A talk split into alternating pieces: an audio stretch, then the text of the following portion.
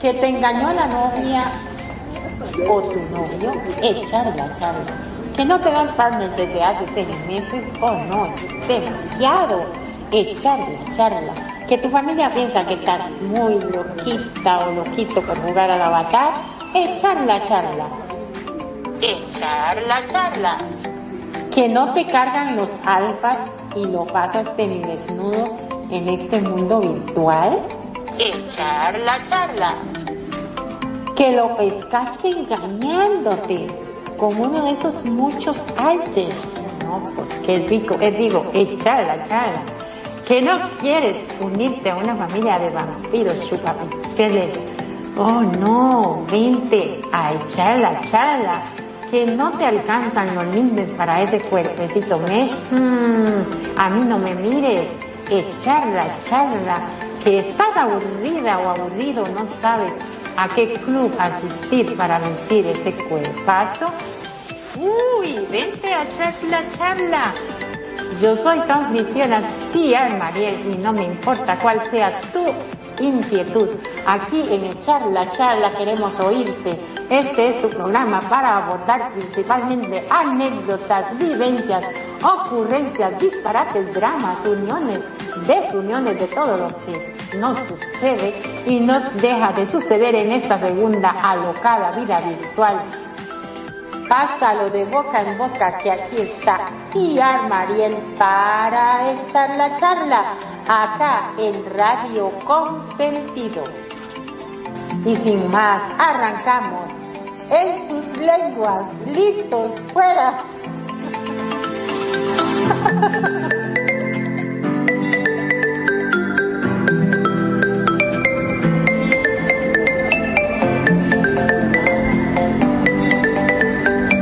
Hola, hola querida audiencia de Radio Consentido.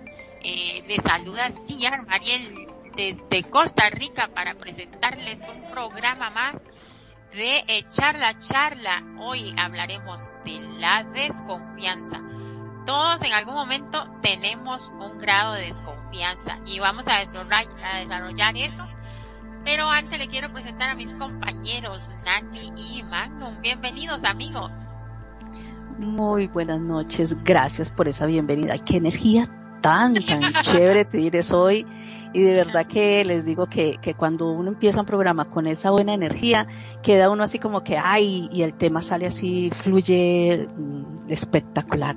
Muy buenas noches a todos nuestros oyentes, a los que están allá en sus casitas, a través de, de los celulares, las aplicaciones, bueno, todo lo que se presenta aquí para escuchar Radio Consentido y bueno, todos estos programas que nos sirven un poquitico para esa, para entender, entender muchas dudas o muchas situaciones que hemos vivido y de pronto hay veces no, no sabemos el por qué o si eso es normal o no es normal o que, o que, o, alguna amiga o amigo que esté pasando por una situación de ese y veces uno dice, puede tener una palabra exacta para decirle en ese momento. Así que espectacular el programa del día de hoy y el tema mucho más. Así que muy bienvenidos y bueno, seguimos aquí en Radio Consentido. Continúen. Claro que sí, estamos pasándola realmente bien, como siempre, un gusto, un placer enorme estar en tu programa, en la cual siempre tenemos ese valor agregado, en la cual siempre nos vamos con un tip, con algún consejito, algo bonito como para poder implementarlo y ir aprendiendo cada día más. Así es. Bueno, la desconfianza se puede definir como la ausencia de la seguridad para actuar, de la esperanza que se tiene en algo o alguien e incluso de la familiaridad hacia otros y el trato. Por lo tanto, se puede carecer de confianza en personas, eh, situaciones y cosas. Vamos a ver. Em, la desconfianza puede surgir de la interpretación que hace una persona de, sucesos pasados o presentes, así como la previsión de una conducta o posible hecho futuro.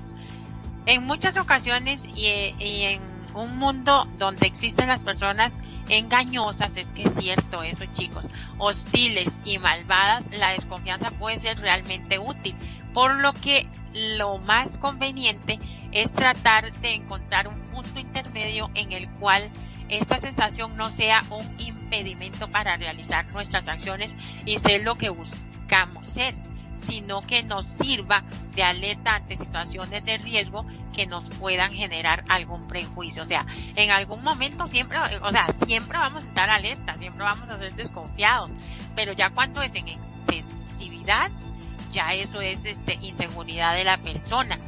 Y vamos a ver, ¿y ustedes qué opinan? Muchas veces se, se han sentido desconfiados. El que guste participar primero. Bueno, mm, sí, yo creo que, que uno siempre en el transcurso de la vida, porque eso es algo que ya va siendo parte de la persona, eh, yo soy, yo soy muy desconfiada. Yo mm. personalmente soy muy desconfiada. Yo no soy de las que inmediatamente abre la puerta, siga, siéntese y, y, ah, tomen asiento y cojan y, y, y agarren, vayan a este lado, hagan lo que quieran. No, yo no. Yo soy más bien muy cautelosa. A mí me gusta ir con calma, analizar la circunstancia y si es la persona. Si yo desconfío a veces de las circunstancias de los eventos o hay veces de las invitaciones así. Eh, así tan repentina y sin una explicación alguna dice bueno y para qué es y de qué se trata mira hay una reunión de y, y, y quién va a hablar quién va a estar ahí eh, porque uno nunca sabe. Ah, mira, nos encontramos en tal lado y vamos a encontrarnos con Julano de tal. ¿Y quién es Julano de tal? Sí, siempre anda precavida. Sí, porque cuando uno va con cautela, cuando uno va así todo, todo eh, despacio, vamos a decirlo así, eh, tiene el terreno ganado porque sabe dónde va a pisar. Y también cuando uno empieza, eh, cuando uno tiene ese margen de desconfianza, uno empieza a analizar la situación, empieza a analizar cómo, cómo, cómo es la persona, vamos a hablar de la persona, la persona en la forma de hablar, de expresarse, de todo esto. Entonces uno dice, mmm, esto de pronto tiene esta forma de expresión, no que, no que diga que esta persona es mala, la, la prejuzgue de una, sino que cuando uno entra en desconfianza, se da esa cautela de esperar cómo se van desarrollando las cosas. Y existen desconfianzas en diferentes ámbitos, la desconfianza de, de, como lo dije, de personas, de sitios, de, de eventos, o sea, de situaciones. Y bueno, y cuando uno tiene esa, esa desconfianza eh, digámoslo en, en eh, o precaución, voy a tomarlo como precaución, puede evitar muchos inconvenientes, muchos problemas. Entonces yo digo que, que, que casi todo el mundo tenemos eso. Hay gente mucho más confiada. Hay personas que son demasiado confiadas, no ven, no ven, no, voy a decirlo así, no ven más allá de sus narices, por decir algo, más allá de, de que, eh, si da, por ejemplo uno le dice, yo soy una que le digo a mi hija, no vaya a ese sitio, que mire que allá se, se encuentran otras personas y, usted confía muchísimo y va a salir, va a salir que le van a decir cosas que no le va a gustar. Ay, no, usted sí es desconfiada. Mami, no es así tampoco, la gente no es así. No, hija, es que hay veces eh, el ambiente o la circunstancia, o bueno, yo ya estuve ahí, ya sé más o menos cómo se mueve eso, entonces, pues, no vaya o vaya, ya vaya prevenida para que usted no se... perdona, o si se trata de una persona, uno dice, mira, le dice uno al amigo, yo la conozco, lo conozco, no quiero hablar mal de esa persona, pero ten cuidado por eso. Vete con, con cuidado. Ajá, entonces algunos dicen, ay, esta no la quiere o no lo quiere, y no es eso. Y cuando se llevan el panzazo, como decimos, ya llegan y le dicen a uno, ay, sí, mira, tenía razón. razón. Sí. A mí me ha pasado, le voy a, voy a decir así, aquí en Second y a mí me ha pasado. A mí me ha pasado porque yo ya he escuchado, por ejemplo, yo, yo, yo digo, yo escucho. A mí me gusta mucho escuchar a la persona cuando se está expresando, cuando está diciendo las cosas, cuando trae los comentarios, cuando está realizando las cosas, yo entonces uno va viendo cómo es la persona, cómo se maneja, cómo dice sus cosas. No la juzgo porque uno dice, cuando uno cuando uno se toma el momento de, de escuchar a las personas, de, de tratar de entender, de, de darle ese pequeño análisis para, para uno poder encajar y no, no, ¿cómo es? No, no darse el golpe digámoslo así, no, no golpearse uno contra el mundo y contra las, las circunstancias que se presenten. Entonces uno ya va escuchando y cuando uno escucha dice, ah, viene la otra persona bien emocionada. ¡Ay! Imagínate que está deslumbrada por esa otra persona. Que esa otra persona le está mostrando una cara de, ay, pues lo, lo máximo. Pero ya uno lleva tiempo viendo el otro lado de la cara, ¿no?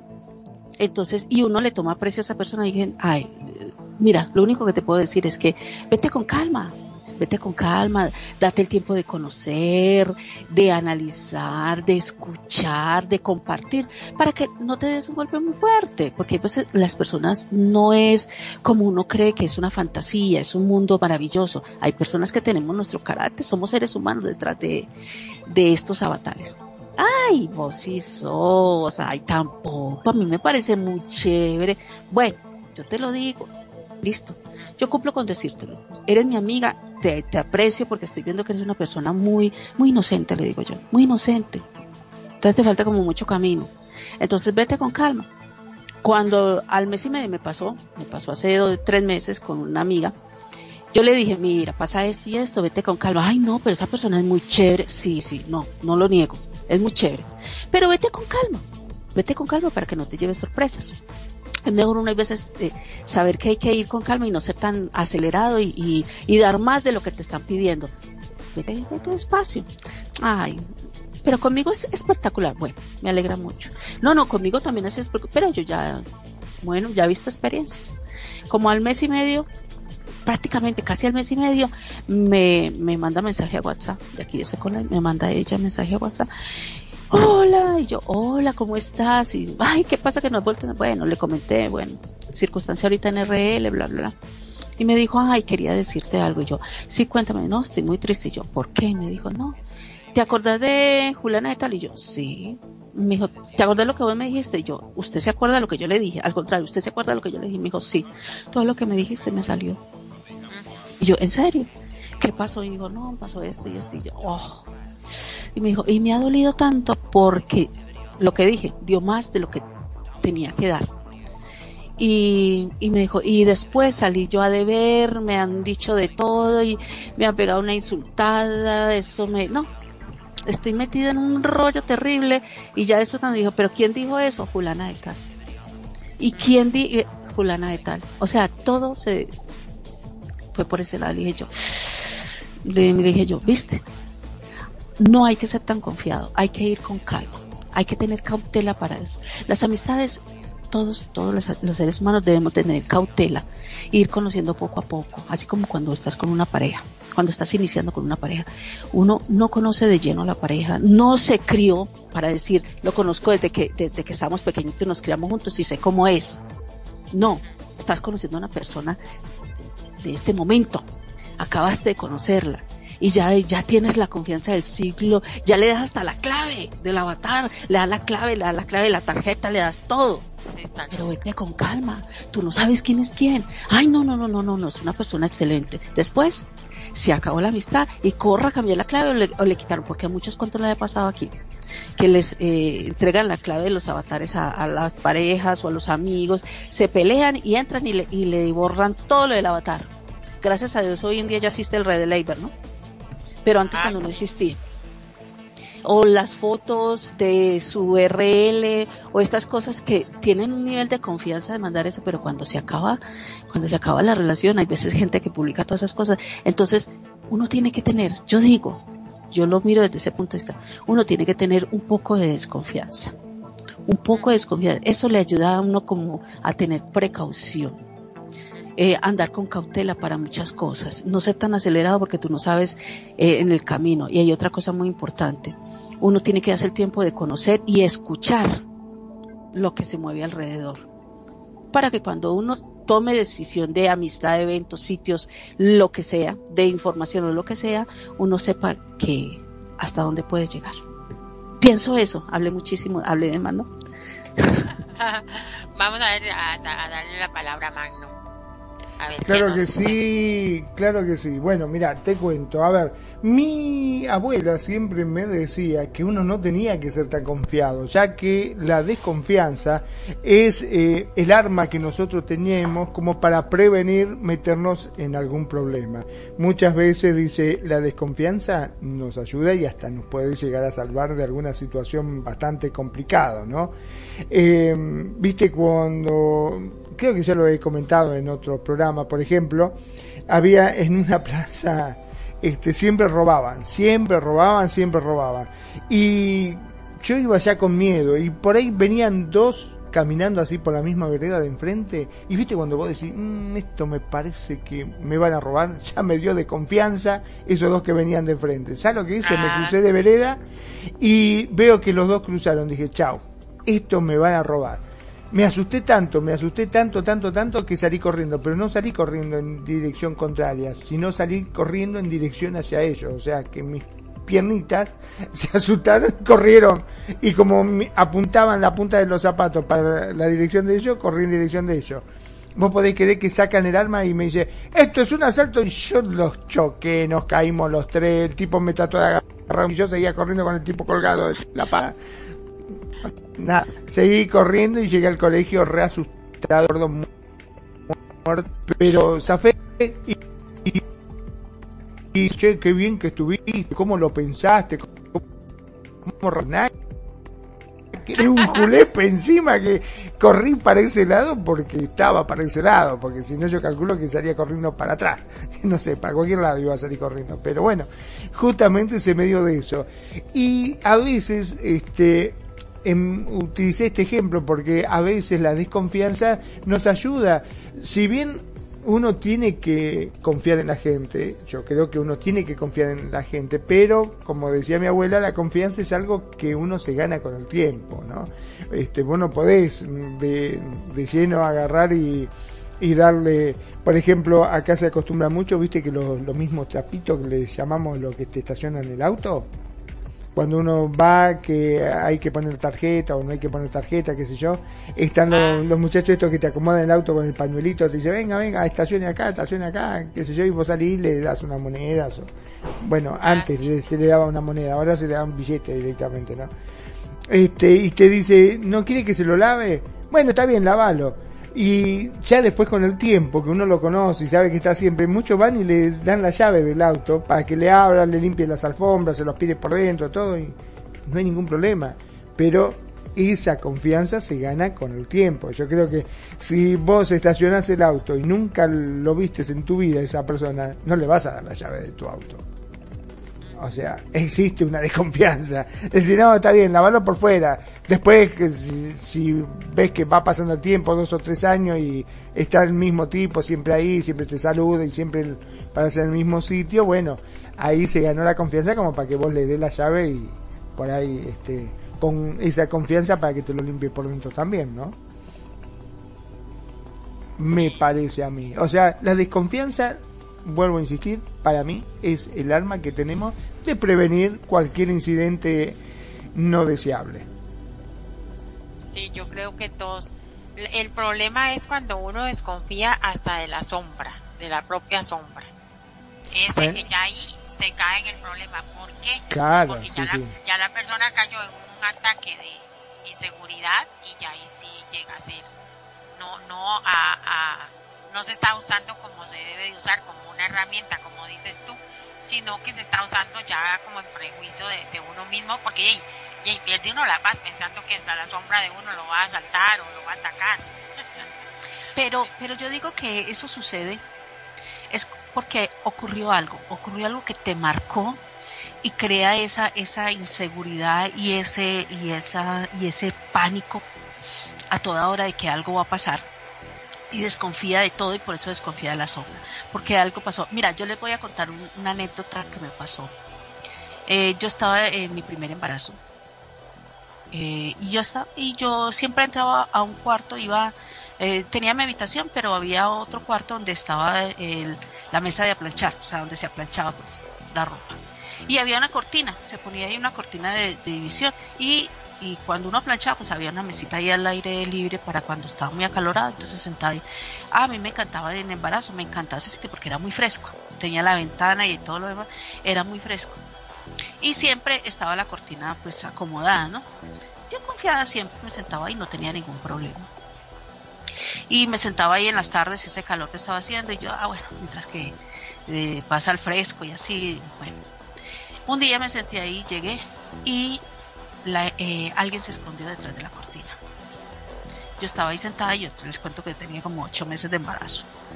Estaba ahí sentada cuando la persona por hacerme broma se escondió detrás de la cortina. Cuando yo estaba sentada y entretenida viendo algo, con una revista o algo así, llegó y levantó la cortina y hizo ¡buf! asustándome. Mire, les digo que yo casi tengo la hija ahí. Ese susto tan horrible, yo dije, no, me puse a temblar, a llorar, y el dolor tan horrible, o sea, me tocó que ir prácticamente, bueno, le pegaron un regaño a la chica, le dijeron cómo le ocurre, ella está en embarazo, bueno, X, todo eso. Pero mire lo que pasó, ese evento me marcó para toda la vida. Yo ve, llego a una partida, hay una cortina, yo lo primero que hago es abrirla me voy a estar cerquita de una cortina, lo primero que hago es abrirla, porque no, no creo, y soy una desconfianza que alguien va a estar ahí detrás, siempre llego a, algún lugar y, está una puerta así, una puerta así que que sea de vaivén, lo que, lo primero que hago es asomarme quién hay ahí adentro, o sea, quedé con esa desconfianza total de que ese sitio, y hay veces siento y veo, y llego a cualquier lado, una cortina hasta de la, de la misma ventana, cuando la recojo, recojo las cortinas las abro, abro totalmente y las recojo porque yo quedé como con esa cosa de que alguien va a estar escondido detrás de la cortina y me va a asustar y eso fue tan una impresión tan horrible que siempre le tengo la mayor desconfianza a las cortinas. Sí, la Por ese evento. por ese evento. Entonces creo que eso pasa, eso pasa también así. Eh, imagínate que eso fue un evento del, del día a día. Ahora dime con las parejas. O, sea, tiene que haber un motivo hay un motivo que hace que desconfíes y ya no vuelve. Y ya cuando tú ya empiezas a desconfiar de algo, de alguien, ay, eso es muy difícil volverse a ganar esa, esa confianza. Como dijo Manuel Marita, es muy difícil. Ahora dime las parejas cuando, cuando ya, por ejemplo, eh, llegaste, va, eh, poner así un ejemplo, tienes tu pareja y tu pareja todos los días a la misma hora recibe una llamada hola, ¿cómo estás? Y se ríe, las carcajas y todo lo demás. Bueno, vale, está bien, una amistad, ¿no? Pero todos los días llegaba puntualmente a esperar la, la, llamada. Entonces dice, mmm, eso ya empieza a generar, este, mmm, ¿qué pasará? Eh, tal cosa. Entonces va creando un margen de desconfianza porque es algo muy continuo y que se ve diferente. La acción puede ser esporádica, pero cuando ya se vuelve repetitivo, entonces va creando una desconfianza de, y, y empiezas a, imaginar cosas. Y le preguntas a esa persona y, y y, todavía esa persona mm, no te da como algo que, que te convenza y sigue esa desconfianza y esa desconfianza. Ahora dime hoy en día con los celulares con los celulares cuando se van y se esconden en el baño, cuando se van y, y, se van a recibir la llamada a otro lado, o bueno, o que no quiere que le revisen o cualquier... ahora ni siquiera se tienen que esconder en el baño porque están ahí acostaditos, uno al, otro, al lado del otro en la cama o en el sofá viendo televisión o lo que sea, y lo que hacen nada más es cambiar de página cuando ella se acerca o él se acerca. Imagínate. Entonces, y, y, lo más, y lo más terrible es que ven cuando pasa la página o cuando hace, cambia de aplicación o lo que sea, entonces eso genera desconfianza. Entonces, mira, a veces ya como va llegando el límite o, el punto o los detalles de, de, la desconfianza. Es buena en, en, cierta parte y en otra parte pues ya se va volviendo algo como, no sé, ya, y hay gente que ya exagera, yo no sé, todo como que lleva al extremo causa inconvenientes, ¿no? Pues sí, este, vamos a, a, ver cómo se comporta una, persona, qué características tienen, tienen las personas desconfiadas. Una persona desconfiada generalmente muestra conductas que vale la pena saber identificar para no confundirlas con comportamientos de personas con características como la baja autoestima, los problemas de ansiedad o la inseguridad. O sea, son diferentes las características. Entonces, este, vamos a, ver algunas características. En el primer contacto visual suele hacer un escaneo. Esto una risa. Observando de manera general de cabeza a los pies para evaluar el grado de desconfianza que puede tener por la otra persona. ¿Les ha pasado ese punto? Magno, pongamos a Magno para que hable. Bueno, a ver. Perdón, no alcancé. Sí, sí, sí, sí. Eh, no alcancé a interpretar bien. ¿Cómo es la cuestión? ok, son. Son varios puntos. Voy a leer este punto y. Eh, este punto, sí, sí, sí. Ajá, solo un punto para que no se haga un colocho ahí. En el primer contacto visual, o sea, estamos hablando, para que se, se ubique su cabecita, estamos hablando de las características de las personas desconfiadas. Entonces, el uno, en el primer contacto visual suele hacer un escaneo observando de manera general de cabeza a pies una para evaluar el grado de desconfiabilidad que puede tener la otra persona. Como que yo me le pare a ti al frente y te mire así con unos ojos que me los va a sacar no sé quién y te miro de cabeza a pies y te analizo y todo eso. ¿Te ha pasado en vida real que te han hecho eso? Claro, sí, sí, obviamente. Este, hay veces de que hay personas que a simple vista no te da, como le decimos acá por ahí, no te da buena espina, ¿no? Parece que como que no es de fiar. Eso no sé por qué, pero la verdad que no me genera confianza.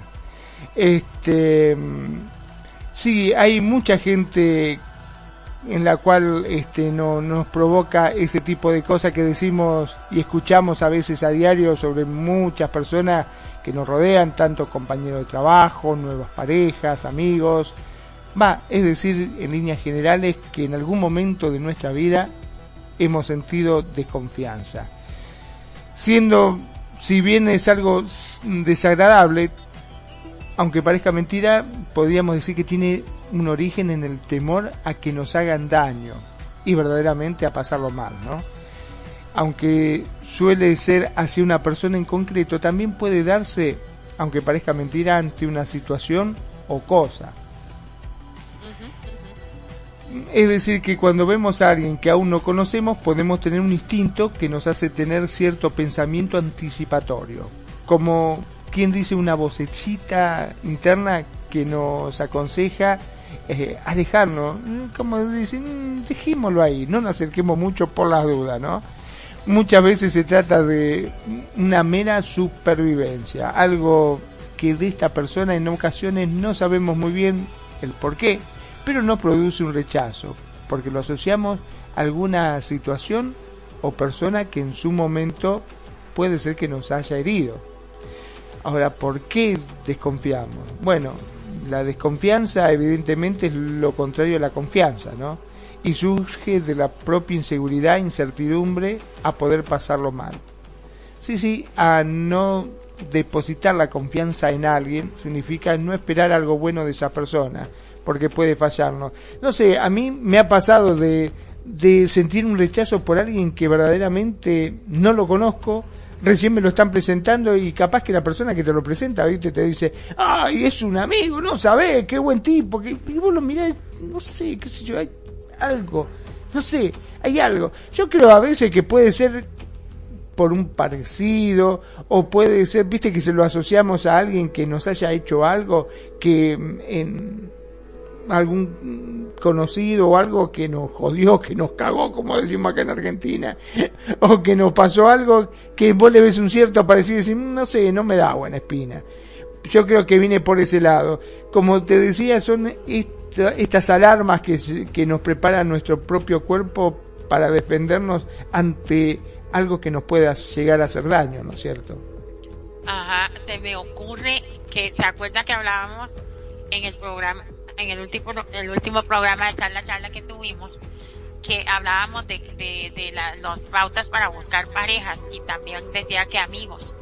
Entonces también se me ocurre que aquí eh, pasa eso. Por ejemplo, le dice a uno al amigo o la amiga, ay, es re buena onda, vieras cómo es conmigo, es aquí, es allá. Pero llega la chica o el chico y uno lo escanea de pies a cabeza y no hay esa química. Entonces uno no, a uno le, le, le, le, le refleja esa desconfianza que al amigo o a la amiga no le refleja. ¿Por qué? Porque ellos sí tienen esa química entre ellos y uno no. Puede ser, se me ocurre. Claro, yo creo que todos los extremos son malos. O sea, tener desconfianza en cierta forma, como bien decíamos, es un sentimiento de, digamos, este, de autocontrol o para evitar de que a uno le hagan daño, pero ya en demasía desconfiar hasta de tu propia sombra, como vos decís, también es malo, ¿no? Este, todas las cosas en, en demasía es malo. No hay que ser demasiado confianza como para este, darle la llave de tu auto a cualquiera o dejar entrar a tu casa a cualquiera que no conoces porque corre riesgo tu vida verdaderamente pero sí este todo en su justa medida, creo yo, ¿no? les voy a les voy a comentar algo que me solía pasar a mí. Yo con el dinero soy demasiado confiada, no me importa tanto. Entonces, ¿qué, qué me pasaba? Que a mí no no es que tenga mucho tampoco, tengo justo para justo a tu gusto. justo para sobrevivir y un que otro lujillo y ya, pero no la gran cosota, pero estoy feliz. Pues resulta que yo, a mí me llegaban y me decían, aquí está, te pago esto, o, yo llegaba al banco, sacaba plata para los gastos o lo que fuera, y yo llegaba y los, lo tiraba así en la mesa, o en el escritorio, o ahí por días. Entonces, eh, llega una vez mi prima y ella me, ella vivió conmigo unos días y me dice, Mari, no haga eso. Yo, pero ¿qué tiene de malo si vos sos de confianza y, y, la gente, aquí no entra nadie, la gente que entra es de confianza.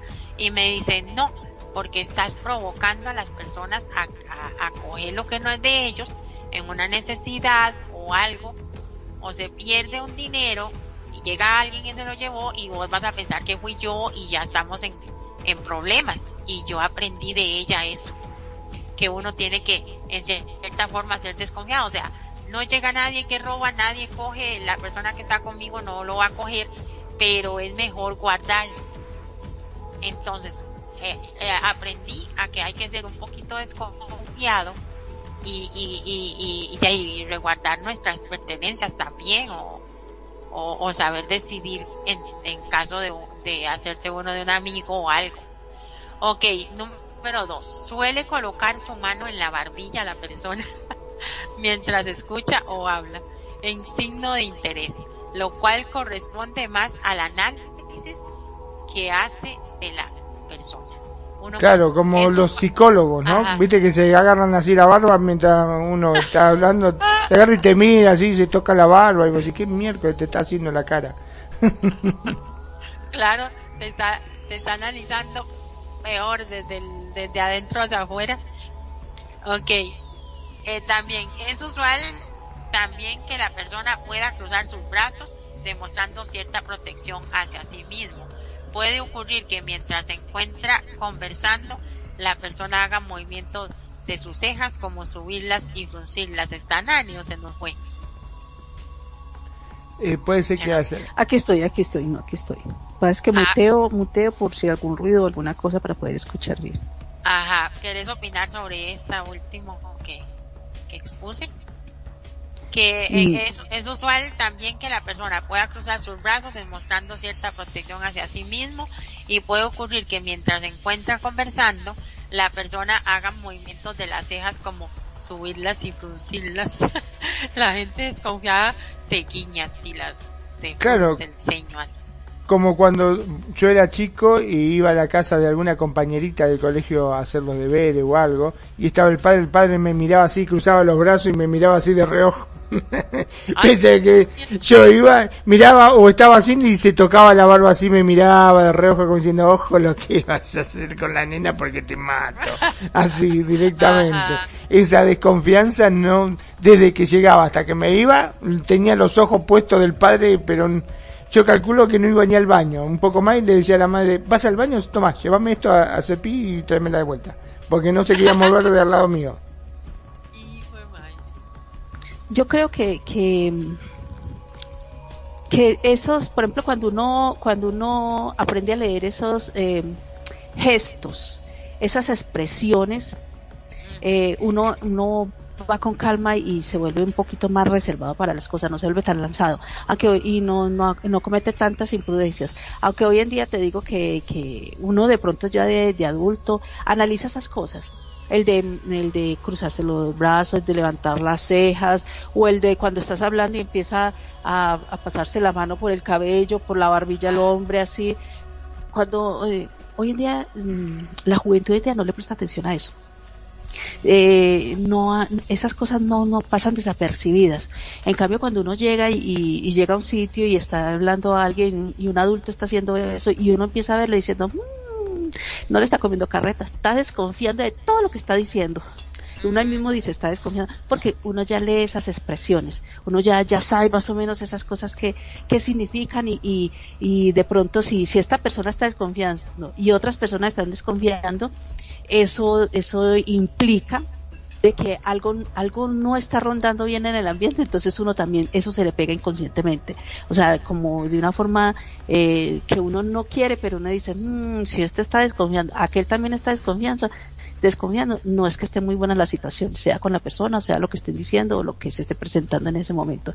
Entonces sí, esos son, eh, ¿cómo se dice? Esas son expresiones corporales, expresiones que, que ayudan a, a a, las personas a identificar, sí, que, que de pronto varias personas estén haciendo en diferentes formas, la ceja, otro cruzando y el otro eh, la barbilla y el otro así atentamente diciendo el mm", ceño o la o la o la boca o la boca al menos que hacen mm, que, que la ponen así como considera diciendo mm, entonces eso suele pasar. Entonces sí me parece que esos son eh, cosas que uno también debe aprender a identificar en circunstancias no no, no sé no sé. Claro sobre todo cuando son hijos no yo imagino las Eh. hijas de, de Nani cuando les van a pedir ma necesito y Nani se cruza de brazos y la mira así levanta el ceño frunce el ceño y dice "Ujú, sí claro dale ma déjame ir a bailar sí sí claro te voy a dejar y todo no algo así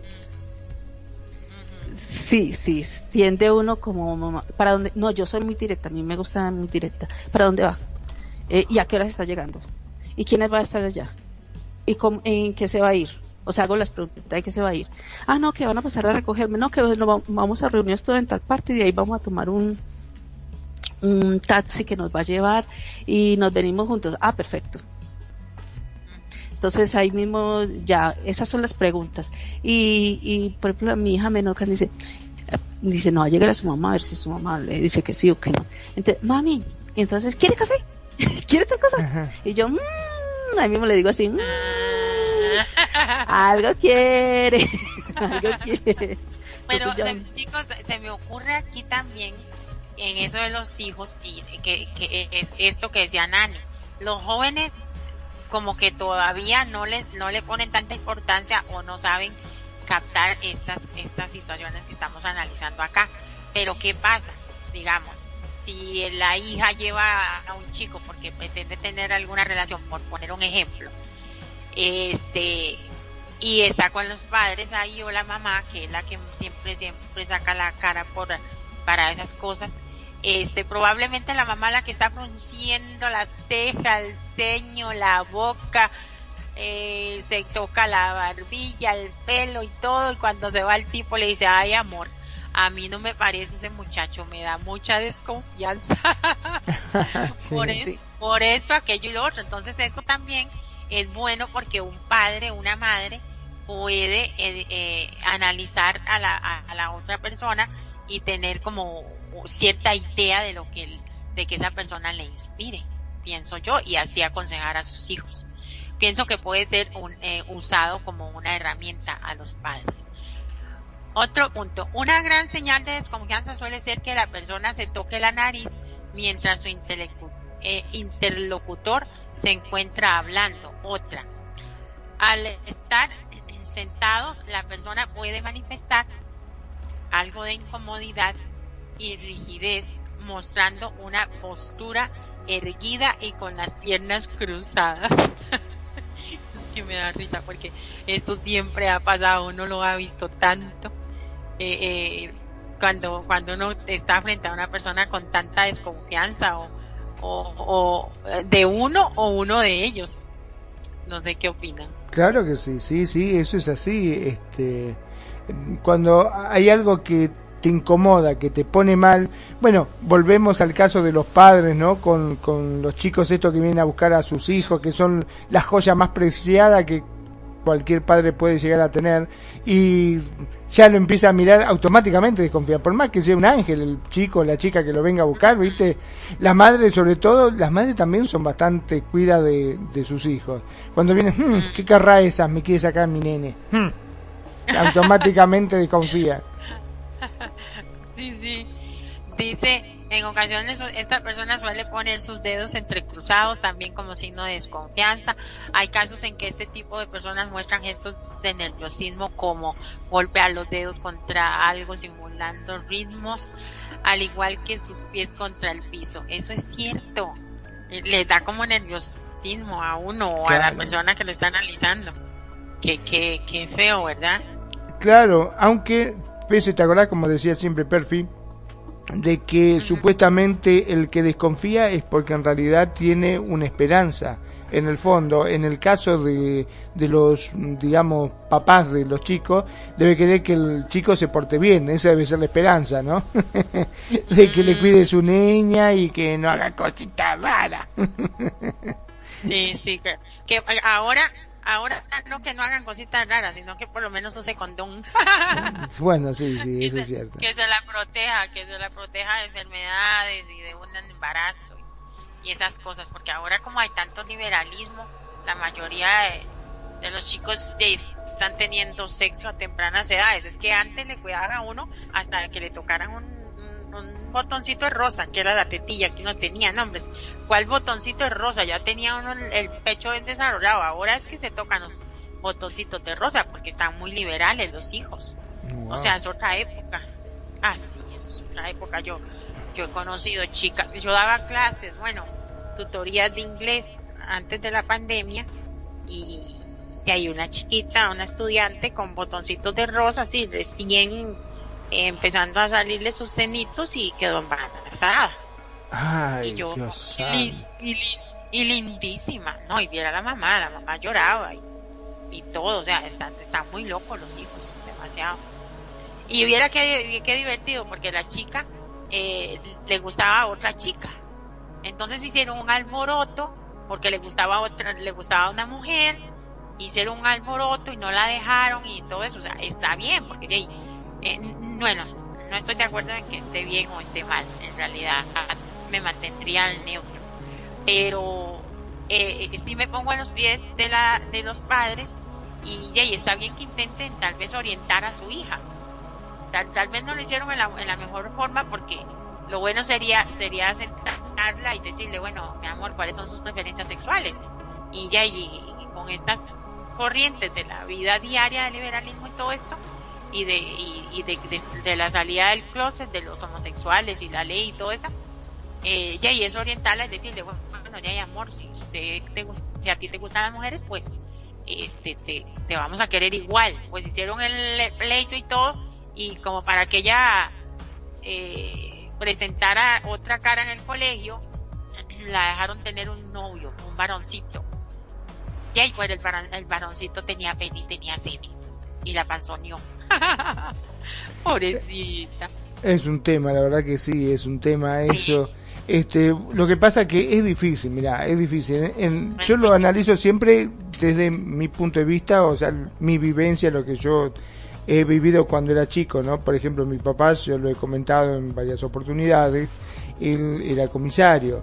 Y yo sinceramente no, no se me hubiese dado jamás pasado por la cabeza es sentarme y hablar de sexo con mi papá. Mi papá tiene una cara que él no me necesitaba decirme las cosas. Eh, estábamos en la mesa, ya llegaba a cierta hora, hacía y yo ya me levantaba ya hasta mañana, me voy a dormir, besito, pasen lindo y ya está. Ni necesitaba decirme las cosas. Este, ahora vos imaginate a ese grado de sentarte y decir, che, papá, mira, quiero tener sexo. Y la patada que me pegaba, volaba como un cohete, mira, este, era terrible. esos, esos tiempos eran terribles. Yo me acuerdo que, yo, bueno, yo no soy tan viejita, ni tan jovencita, ni nada así, pero aún así mis papás eran re, re bueno, aquí decimos polos. Polo, una, no sé cómo se dice por allá, pero es este como, como a la antigua entonces, este, a mí nunca me hablaron de sexo, ni, ni de la menstruación, siquiera, de nada.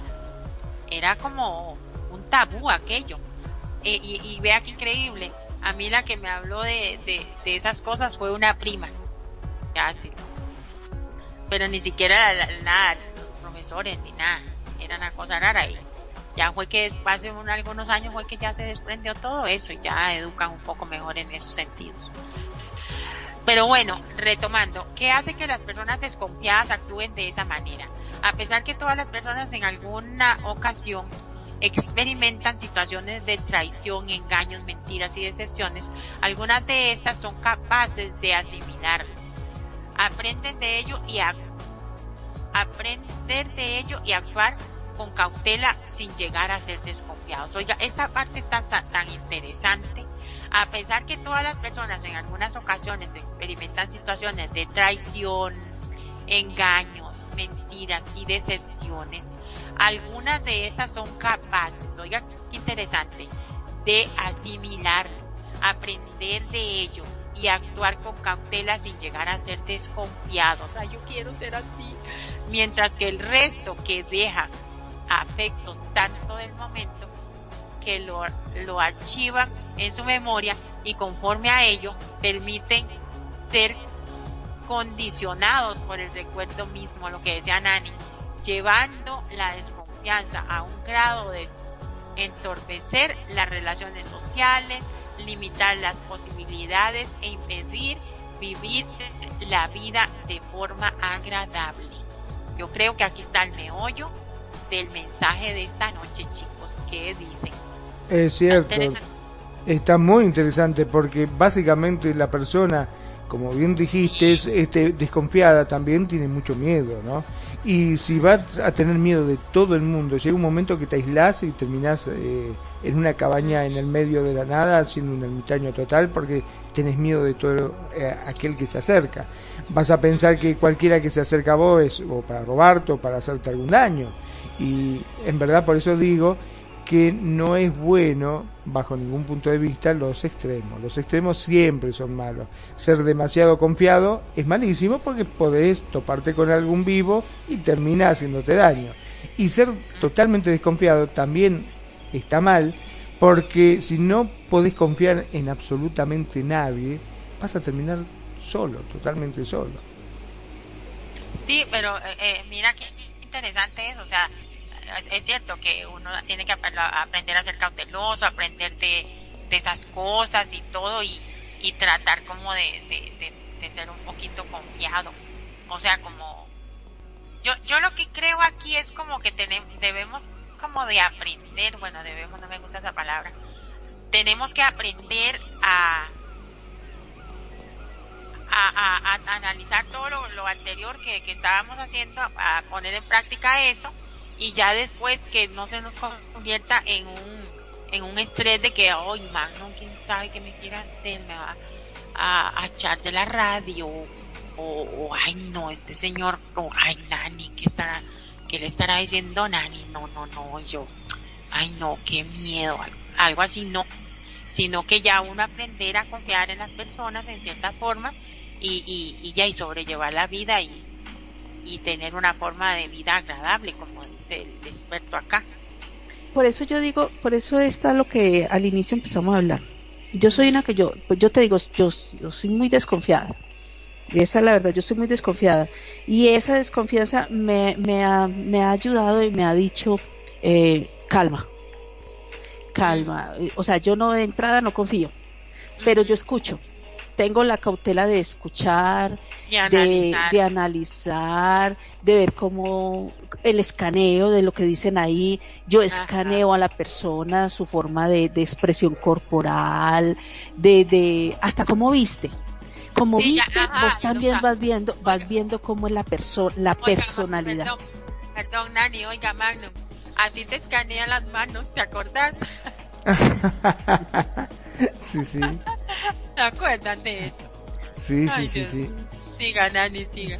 Entonces, que, eh, esas son como las cosas donde uno debe tener, uno debe ser desconfiado, pero no al extremo. Ni muy confiado al extremo, ni muy desconfiado al extremo. Uno tiene que estar en un punto medio y eso ayuda para que vos puedas hacer un análisis y vayas. Yo soy una, yo, yo por ejemplo, mm, a Mariel, yo la, la conozco de entrada. Ella viene, entonces yo miro cómo se expresa, cómo habla, eh, cómo se viste, el gusto de la ropa, el color del cabello, cómo lleva su cabello. O sea que está asustada porque yo ando la muñeca con las nalgas afuera, el pezón afuera. Eh, Pero, ¿qué pasa? Cuando uno está conociendo de entrada a una persona así, entonces uno que, en vez de juzgar a la primera, uno espera.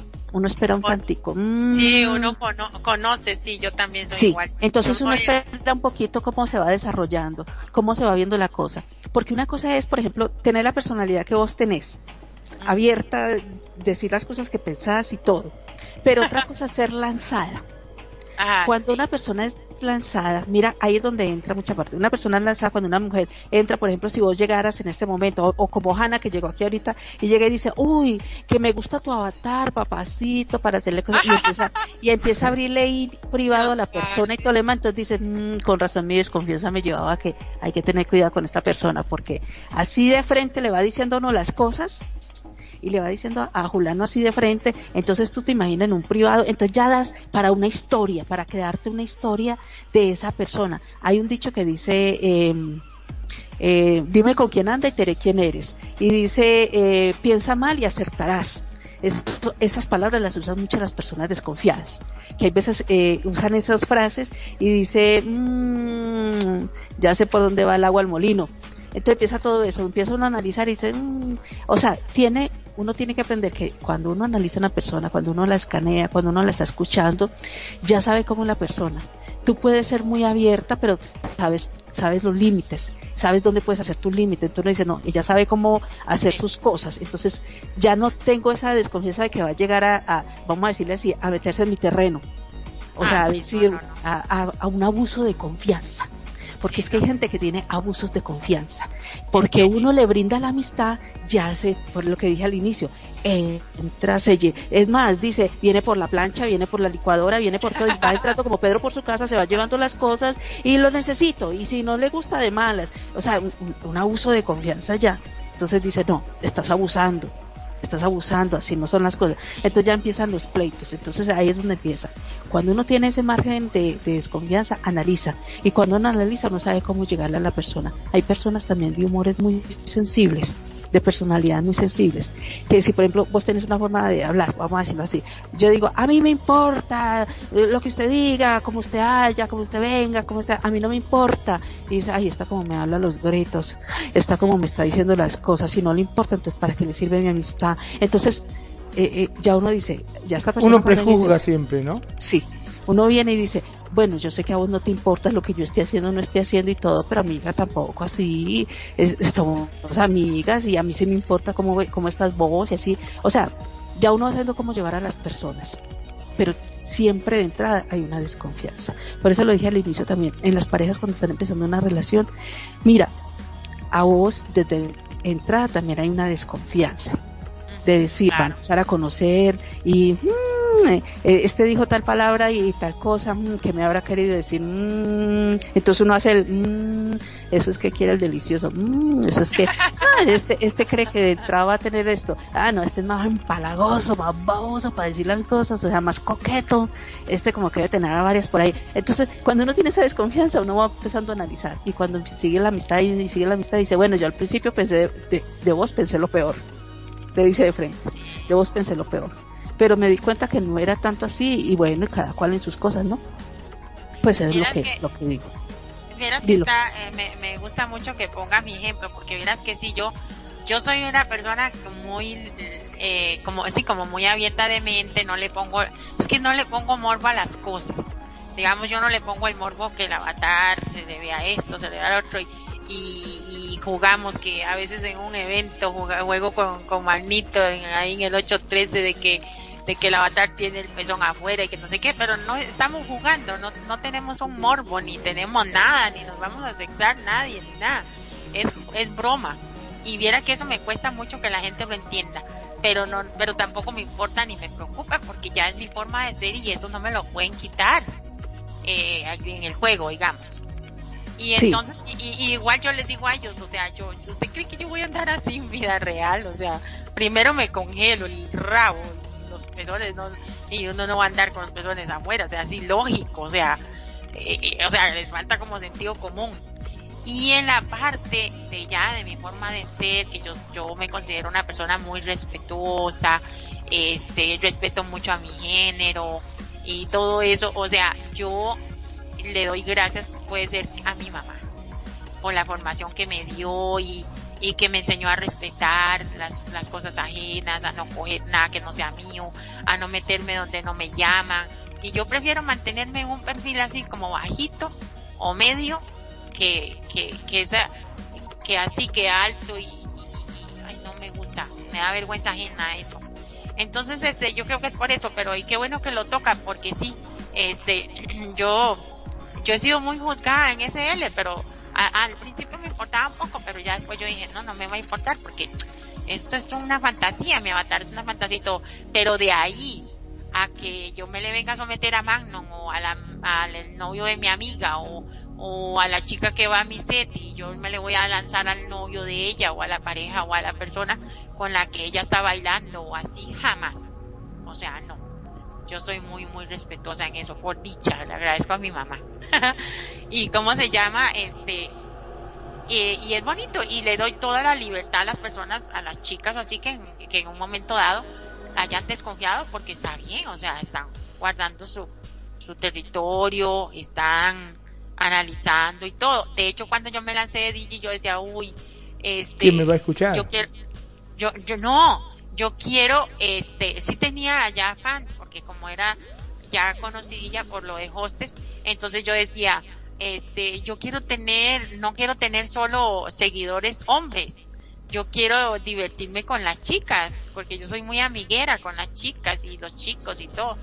Y bueno, pues es una fortuna porque tengo de los dos públicos y yo los amo.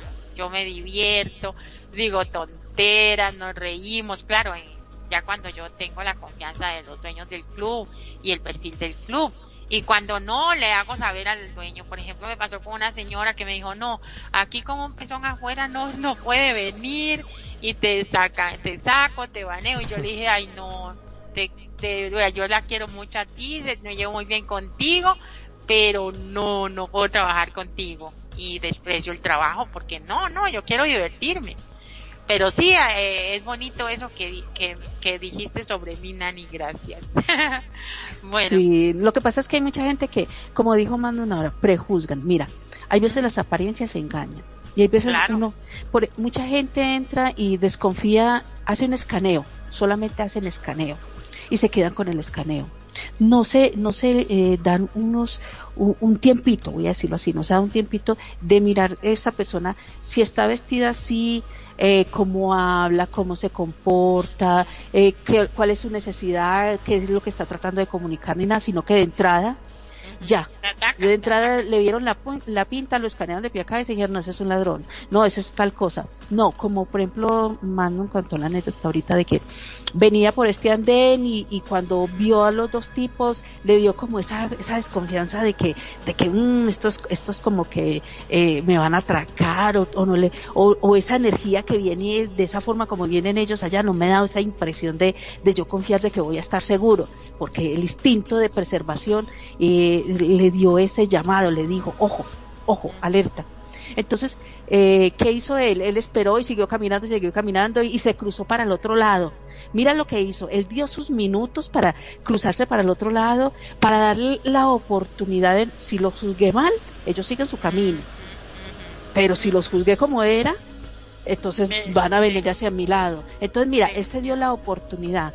Y entonces ahí es donde entra, mucha gente no hace eso, mucha gente de una vez va votando, este es el ladrón, este es lo que está bien aquí es a robar, que, que, espérate un momento, ¿qué es lo que quiere decir? Y a veces son personas humildes, o hay gente que es su gusto de vestirse así, es su gusto de cada, yo no puedo decir que vos andes con el pezón afuera y que vos estés así y que vos sos tremenda puta, yo no puedo decir desde el inicio eso, ¿por qué? Porque si es tu gusto y a todo, y vos lo decís a carta blanca total, a mí me gusta vestir así, a mí me gusta jugar así, a mí me gusta usar todas estas cosas porque me divierte. Y vos lo estás diciendo a carta blanca, yo ya lo digo, a María le gusta vestirse así porque es que ella le gusta jugar así, a ella le gusta vestirse así, a ella le gusta esa, esa picardía así y ella se lo dice a todo mundo, ella no lo hace con la, la doble intención enmascarada, porque ahí sí, es donde está el no, problema. No. Es que me gusta lo sexy, o sea, yo, yo, bueno, a mí siempre me han en RL, o sea, como decía Perfi, es como un espejo del RL, pero sí, yo en mi vida real soy una persona como muy coqueta, como muy sensual, así me dicen mis primas y la gente que me conoce. Ya es algo de mi naturaleza humana. Entonces como que también lo reflejo un poco con ella, pero eso no quiere, y con la avatar, pero eso no quiere decir que ya por eso yo ande cachondeando. Y otra cosa que me da mucha gracia aquí, que me da risa, es que la, muchos de los chicos que se me acercan porque me quieren casar, meter hijos y todo eso, y que yo no quiero, eso no es mi forma de jugar. Entonces, este, eh, dicen que es que yo, que, que mientras yo estoy pinchando, supuestamente todos los hombres me están, eh, ellos dicen como faltando al respeto y yo no, vieras que Mariel es súper respetada, así me coquetean y y yo coqueteo y yo le digo a los chicos, ya yo, yo no soy yo estoy con alguien conociéndole y me dice, y esto y esto y lo otro, yo no, yo no me voy a la cama con ellos ni nada, pero ellos sí me coquetean y yo le coqueteo, ay hola, que qué sexy, que qué bonita, ay muchas gracias, y hasta les hablo por ima, ay gracias, tal, lo, otro, y ya, y así, pero ellos ellos bueno pero perdón no pero eso es una algo que a vos te corresponde porque podríamos decir que eso es una persona pública y te debes a tu gente también. Es como lo mismo le pasa a los artistas. Eh, por ejemplo, Luis Miguel, este, no sé, cualquiera de estos grandes, si van por la calle la gente se le tira encima y dice, ay, qué... y no le dicen, ah, salí acá, déjame de joder, no puedo ni caminar tranquilo por la calle, que me tienen jodiendo, me sacan fotos, no me dejan en paz, déjenme de joder, soy una persona quiero vivir si dijese eso, también tiene razón porque verdaderamente es una persona y quiere estar tranquilo, quiere que lo dejen vivir como una persona normal. Pero al ser una persona pública, se debe a su público y muchas veces, por más que le debe dar, viste, mm, esa cosa, esa bronca, tiene que poner la mejor sonrisa y decir, ay sí, como no, nos sacamos una selfie, claro, sí, no hay problema, te firmo un autógrafo. A lo primero lo hace fantástico, pero yo calculo que también, debe, como todo ser humano, debe tener esos días que dice, ah, déjame joder. Yo, yo a veces cuando estoy muy cansada, cuando estoy muy, muy cansada, este, eh, me siento un poco agobiada con tanto email, pero ya cuando termino el set me tomo el tiempo para contestarlos todos, todos, todos. Si me apareció que una petición y no la vi porque se me llena ahí, entonces yo les digo, bueno, yo no soy DJ de complacer, pero yo te lo voy a bajar, te voy a buscar un buen tema y, y te lo pongo en la próxima. Y así. Y a los que me, a los que me piropean y así, pero lo que me da risa es que ellos, los chicos que supuestamente me enamoran, creen que todos los hombres me están diciendo vulgaridades y como ven te, voy a coger, te voy a hacer eso. Y no, vieras que Mariel es muy respetada y Mariel puede andar con el pezón afuera, con las nalgas afuera, con la panza afuera, con lo que sea. Y Mariel es muy respetada. Así como que me digan vulgaridades, eh, que me maltraten o así, vieras que no, para nada. Claro, porque la gente, perdón, ¿no? Pero creo que la gente ya un poquito aprendió a, a entender y a tomar conciencia de que la mujer no es un símbolo sexual, porque simplemente muchos antes, ay, mira cómo se viste, es una descarada. Eh, no, se dio cuenta que al igual que el hombre, también cuando hace calor tiene calor y cuando hace frío tiene frío y si hay algo bonito que le queda bien y lo que tiene buen cuerpo y lo quiere lucir, lo puede lucir tranquilamente y uno tiene que aprender a respetar eso, no decir, ay, mira, es una descocada, anda, un poco más se le sale medio pecho para afuera no, es así. Si lo quiere lucir, le queda bien y, tiene ganas de andar así, bueno, está bien, hay que respetarlo. Y creo que eso es algo... O, a veces, perdón, que lo hacemos a propósito, para, para joder en un set o así, pero no, no siempre, pero a veces. Pero sí, sí, tener razón. Por eso digamos que la gente, fíjate que ahora respeta más, ¿no? A eso, digamos, nada más. Ah, e, eso te iba a comentar. Fíjate que aquí en Costa Rica sacaron una ley, ya, ya tiene años. Antes, vea, antes el tipo, la forma de piropear a una mujer es, uno iba por la esquina ahí, más si tenía buen culillo, buena cinturilla, buenas piernas, y de una vez, rica mami, rica aquí, y qué puta más rica y vulgaridades. Entonces sacaron una ley. Entonces la mujer tenía que andar como una monja y no sé qué, según ellos, para ser respetada.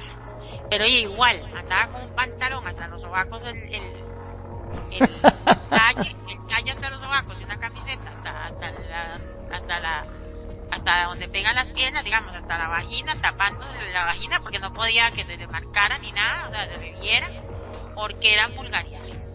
Entonces sacaron una ley de que la mujer se vista como ella quiera y tiene que ser respetada. O sea, si anda una minifalda, si anda en short, si anda un top, como ella quiera tiene que ser respetada. Entonces ahora no le pueden gritar improperios a la chica, le pueden dar un piropo de ay qué bonita, qué hermosa, o qué lindo cuerpo, qué linda te ves, pero una vulgaridad no porque es, es penado. Miras que, qué bueno eso. Entonces yo creo que también eso me hace a mí eh, eso, o sea, yo digo, uno, uno puede decirle al avatar más que son pixeles como uno quiera y tiene que ser respetado.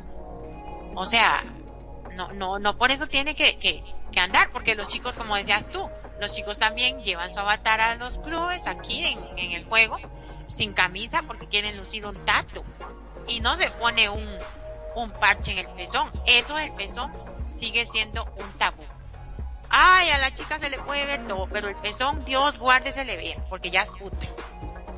Y así, pero yo hace rato quiero tocar algo muy importante acá, que es la, la, estamos como, como fuera, yo fuera el tema, pero no, no, no, no porque siempre estamos, nos montamos en novela de desconfianza.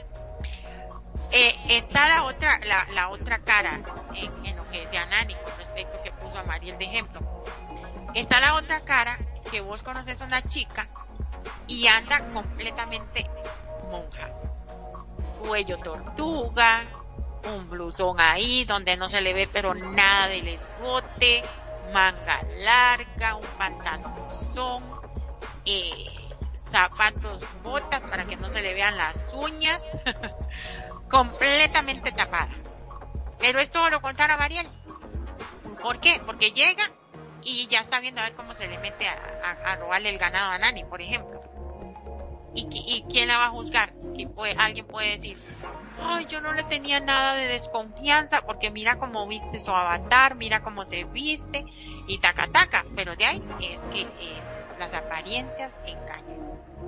Entonces, por eso a veces cuando uno va a abrir la boca para, para criticar a alguien porque anda medio desnudo su avatar o, o en vía real o así, no necesariamente es que sea una persona que no tenga principios y respete. Eso era lo que quería. Bueno, ya contamos eso que está, ha estado muy bonito, por cierto, e interesante. Claro que sí. Lo que pasa es que la gente muchas veces prejuzga, es como decíamos, de prejuzgar un libro por su tapa. Bueno, Ajá, la ajá. gente es de prejuzgar. Por ahí hay un trabajador, un, un obrero de la construcción, que viene todo sucio, lleno de cal, con los pelos blancos por la cal, este, maltrecho, y lo ven y ya como que dice, un ojo con este a ver si te roba o te hace algo. Y nada que ver, el pobre hombre está cansado, salió de trabajar, estuvo todo el día en la obra, y lo único que quiere es ir a su casa y descansar, ¿no? Y hay veces que hay gente que está elegante porque tiene traje, uno dice, ay, viste ese negro y se asoma, se arrima ese y capaz que el que le roba es ese. O sea, la gente es muy fácil de prejuzgar por su condición, ¿no? Este, dice, bueno, qué sé yo, a veces, eh, tenía un amigo que siempre decía que el ladrón juzga por su condición. Este, justamente cuando uno dice, mmm, este me puede robar es porque vaya a saber si no hace también cositas raras uno. es cierto.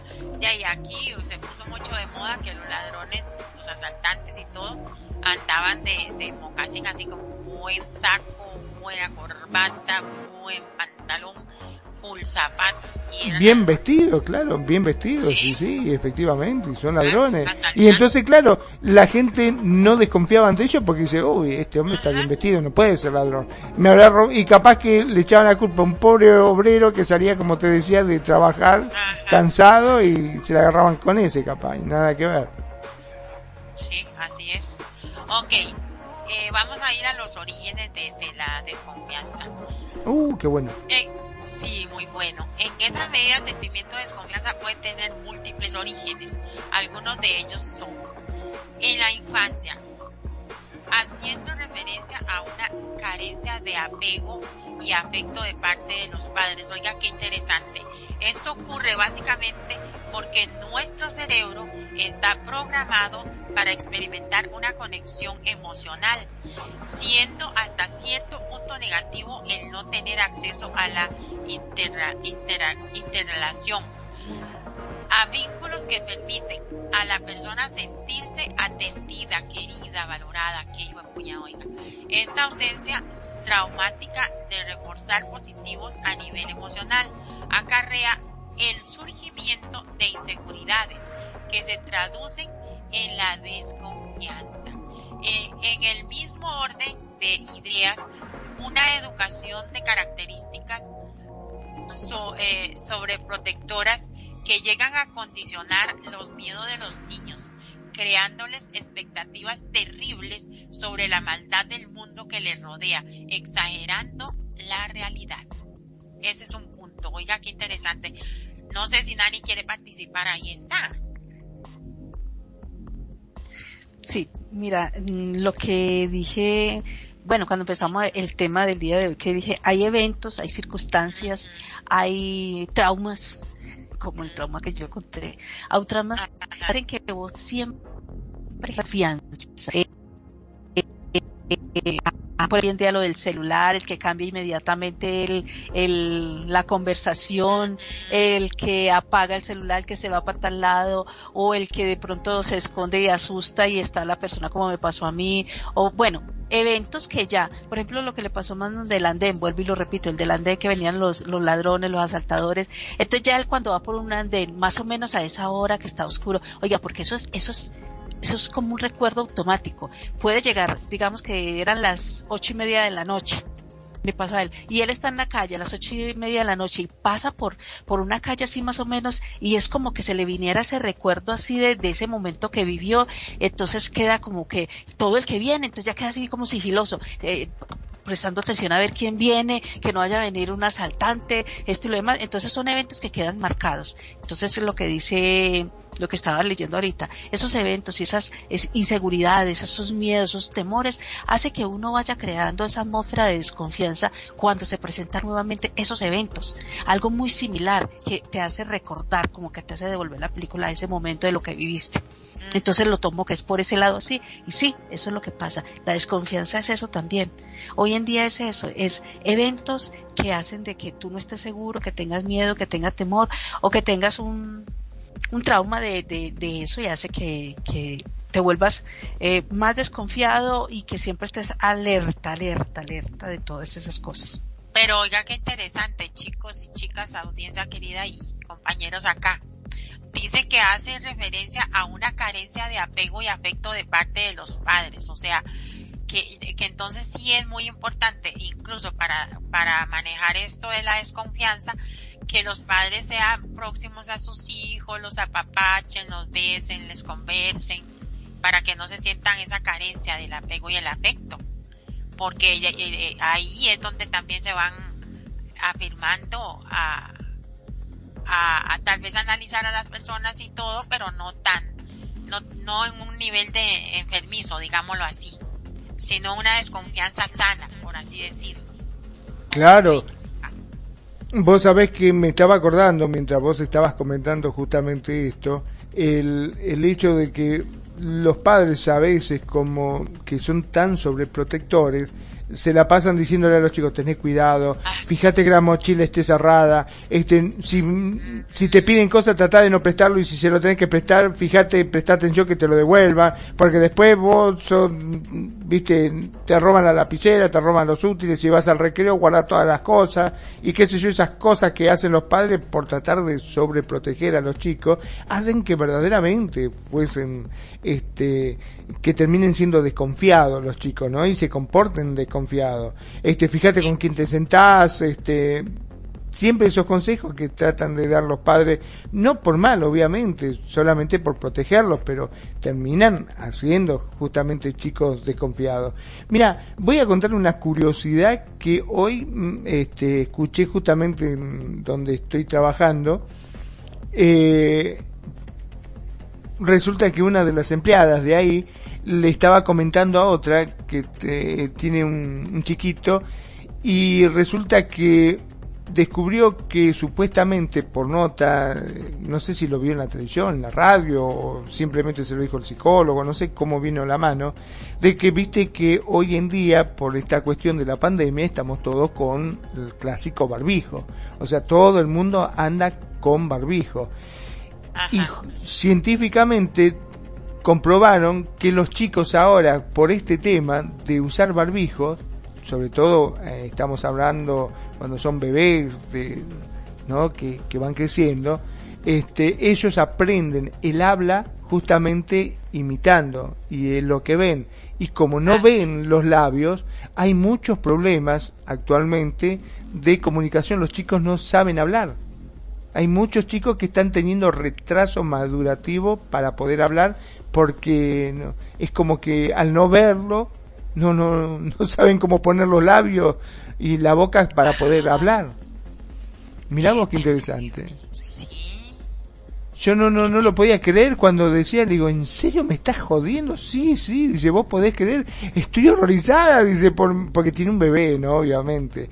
Y se lo dijeron los, los pediatras, dice que uno de los factores muy importantes de que está causando esta pandemia también es el, por el uso, este, del barbijo. Digo, bueno, pero yo creo que también están, estamos exagerando porque vos no vas a estar en tu casa con tu bebé dándole a mamantar o hablándole con el barbijo puesto, me parece ridículo inclusive.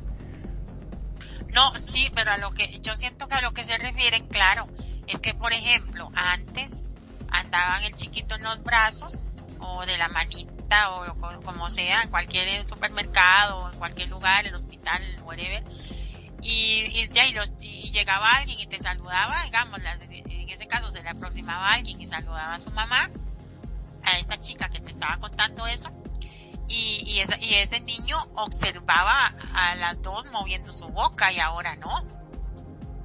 Entonces ya ahí yo creo que va a ser una va a ser una tarea más fuerte, digamos, para los padres y la familia cercana. Claro, imagínate. Eh, imagínate que ahora estaba pensando en el jardín, por ejemplo, las docentes y todos los chicos tienen, están obligados a ir con el barbijo puesto. Los chiquitos del jardín van con y claro, ¿y cómo hacen para ver la boca? No, no ven la boca. O sea, claro, ¿cómo, cómo hacían? Porque tenés razón. Yo me acuerdo cuando era chiquito, bueno, ya me acuerdo, cuando era, pongámosle que me acuerde, que cuando no me salía una palabra, la, la señorita me decía, no, estás poniendo mal la boca, tenés que pronunciar con B corta así, de, de, me hacía, me acuerdo, este, como, como sonaba las letras y todo, y ahora cómo hacen si tiene un barbijo puesto en la cara. Y cuando uno estudia inglés también le dicen, no, la lengua va arriba, no, abajo, el labio acá, el otro allá, porque usamos otros músculos. Claro, exacto. ¿Sabe cómo van a hacer? Oh, por Dios, si es verdad, qué terrible. Mira vos, sí, sí, dice, bueno, perdón que te haya cambiado el tema así, pero simplemente me llamó la atención justamente esto. Bueno, también podría estar dentro de lo que es la desconfianza, ¿no? Porque la desconfianza a nivel de, de eh, contagiarse justamente hace de que todo el mundo también esté con el barbijo y este, vos fíjate en los colegios, en todos lados, y los pobres chiquitos hoy en día no tienen referencia y están eh, costándole o atrasándose con lo que es la cuestión del habla o hablan mal directamente, ¿no? Porque no, no saben pronunciar. Bueno, porque eh, eh, en eso, o sea, tal vez te entró en tu cerebro a hablar sobre eso porque el, el punto ese que estabas analizando era la educación de características sobreprotectoras que llegan a condicionar los miedos de los niños, creándoles expectativas terribles sobre la maldad del mundo que les rodea exagerando la realidad. Puede ser que ahí se te tocó, se te, te alumbró el bombillo ahí en, en, comentarnos eso y está bien porque imagínese una madre cuando saca a ese chiquillo para el kinder o para la escuela toda asustada diciéndole tenés que ponerte esto no se te acerque no hable con sus compañeros no no no porque está sobreprotegiendo al niño y, y en cierto Así punto es. es, es malo es malo o sea ni como dice la prima mía ni tanto que queme al santo, ni poco que no lo alumbre. O sea, protéjalo, pero no exagere. Hay, hay, Pues- hay, hay niños, hay niños que, que caminan así como de puntitas, así, Esos, niños, esos niños que caminan de puntitas, que no pegan talón, punta, talón, punta, talón, esos niños son niños sobreprotegidos por sus padres. Les hacen un gran daño. Lo digo porque lo vi en la universidad hace algún tiempo. Otro punto, en el sentimiento de inseguridad y baja autoestima, donde la persona se autocalifica negativamente, denominándose como no tan bueno, meritorio a válido, para que la gente responda a sus necesidades y deseos y por tal razón concluyen que la más que lo más factible es que les falle. Usted sabe que, que tener uno siempre el miedo que le va a fallar y que le va a fallar y que le va a fallar. Y si le falla, le falla, ¿no? No estar ahí uno pensando siempre que, ay, que le va a fallar, que le va a. Es cierto, sí, sí, sí, sí. Es esa inseguridad que uno tiene muchas veces, ¿no? Que cuando uno va a hacer, uy, y si lo hago y me sale mal, y si no, y al final termina no haciendo el trabajo justamente por ese miedo, ese temor a quedar mal o a no saber cómo hacerlo. Este, muchas veces hay que hacer tripa corazón y como decimos acá en Argentina y dejar los miedos a un lado y meterse y hacerlo. Puede que salga mal, no te digo que no, pero eh, muchas veces en las equivocaciones uno va aprendiendo, ¿no? Obviamente que no cuando sos médico. cuando sos médico está descartado eso, porque dice, uy, yo lo operé, me metí, bueno, me salió mal, ¿qué va a hacer? lo maté al cabrón. claro. eso no, eso no. O esos casos donde van a operar la nariz y operaron el pie Exactamente, sí, cuando este justamente dice, bueno, ya está, don, cuando se despierta el hombre de la anestesia dice, bueno, ya está, lo transformamos en mujer. No, yo me vine a operar del apéndice, ¿qué hizo? Ay, me equivoqué, era el otro, yo te dije que era el otro, dijo. Sí, no, y esos casos que han operado a alguien del pene o de la vagina y, era otra cosa que nada que ver con eso. Y la gente tiene que, tiene que demandar y todo, o sea, hay casos eso. Yo quiero opinar aquí sobre este tema, el sentimiento de inseguridad y bajo autoestima. Amor propio, como dicen, es mejor usar. Este, yo en esto sí estoy un poco floja. Porque yo, por ejemplo, yo digo, ay no, yo no me quiero hacer de pareja, yo no quiero sufrir, yo no quiero, no quiero, no quiero. Desconfiadísima. Como que no le entro al tema, como que me da baja autoestima creo que tengo ahí. Bajo amor propio, no mucha, pero sí. Bueno, aunque mi, aunque mi prima dice que no, que no es eso. Pero es como que, ay, qué flojera me da sufrir por amor a mí o por una relación o, o por andar cuidando a alguien o, ay, no vieras qué raro, no sé. Este, en eso, porque dice, donde las personas se autocalifican negativamente, denominándose como no tan bueno meritorio o válido para que la gente responda a sus necesidades y deseos. Y por la razón incluyen que lo más factible es que les fallen. ¿Ve? Yo creo que a mí eso sí, ahí sí es cierto que tengo que trabajar un poquito en eso porque a mí me da flojera tener pareja aquí o donde sea porque por, para lidiar con eso, no sé ustedes qué dicen, qué opinan. Es cierto, sí, en eso estoy de acuerdo. Este, muchas veces eh, yo creo que tenemos un conflicto por lo general con hasta con el mismo espejo. Yo eh, más de una vez lo he contado con, mi hermana que se mira el espejo y dice, ay, estoy fea, estoy horrible, estoy gorda, estoy esto, estoy esto. Y vos decís, pero nada que ver, esto es lo que vos pensás. Son esas propias inseguridades que uno tiene y, y lo expresa en tratando de crear una coraza ¿no? Eh, que no deja que nadie se acerque, porque dice, no, porque estoy seguro que me va a engañar, porque estoy seguro que me va a lastimar y voy a salir sufriendo y no quiero sufrir. Entonces, para no sufrir, prefiero que no se me acerque. Lamentablemente la vida se trata de eso, muchas veces de arriesgarse, ¿no? Este, no hay nada que te garantice a vos de que vas a, que con la persona que vos vayas a estar va a ser fiel toda tu vida y va a ser la mejor persona del mundo porque nosotros somos seres humanos y más de una vez lo hemos hablado, todos tenemos nuestros defectos, nuestras virtudes, nuestros gustos, nuestras costumbres y nuestras cosas que nos caracterizan y muchas veces no condicen con la de tu pareja. Hay veces, como decíamos, este, si vos te pones a analizar las, peleas comunes que tienen las parejas, a veces, eh, que terminan obviamente en separación, es justamente por tonterías, que uno lo ve del lado de afuera y dice, pero qué tontería, te, peleaste por esa pavada. Y para uno es terrible, porque uno está acostumbrado a hacerlo y le gusta que su pareja lo haga de esa forma. Este, y es muy difícil, viste. Yo siempre cuando lo hablo, cuando este, me preguntan. Yo creo que en la pareja uno tiene que dejar de pensar en uno y tiene que ser un poquitito más abierto, tiene que pensar que ya son dos. Este, y tratar de llegar a un acuerdo y hablarlo, hablarlo todo, hablarlo todo. Porque soy sincero, hasta sexualmente tengo conocidos, amigos, de que engañan a su pareja. Dice, ¿por qué? Y porque a mí me gustaría hacerlo por el chiquito, pero no sé, yo no, no, le voy a preguntar eso porque yo le digo a mi señora y mi señora me dice, eh, que te pensás que yo soy esto, entonces para evitar tener problemas, pero le digo, ¿vos lo hablaste con ella? No, porque ¿qué va a decir? Eh, ¿Qué pensás que yo soy una cualquiera? Y entonces prefiere engañarla y hacerle con otra. Entonces digo, pero... Perdón, y tal vez la señora decía hacerlo por allá. Claro, exacto, exacto, tal cual. Digo, pero ¿por qué no te sentás y lo hablas con ella? Y le decís, porque estoy seguro todos tenemos este fantasías sexuales, todos tenemos, tenemos gustos, y qué mejor cosa que hacerlo con la persona que vos realmente amás. Capaz que ella también tiene deseos, tiene ganas de hacer cosas alocadas y no te lo dice a vos para evitar que vos pienses que, que es una torranta, que es una loca, que le gusta cosas no, siéntense y háblenlo y va a ser la mejor forma de que la pareja salga adelante. Porque si no, ocultándolo, vos lo haces con otra para... Eh, ¿Por qué?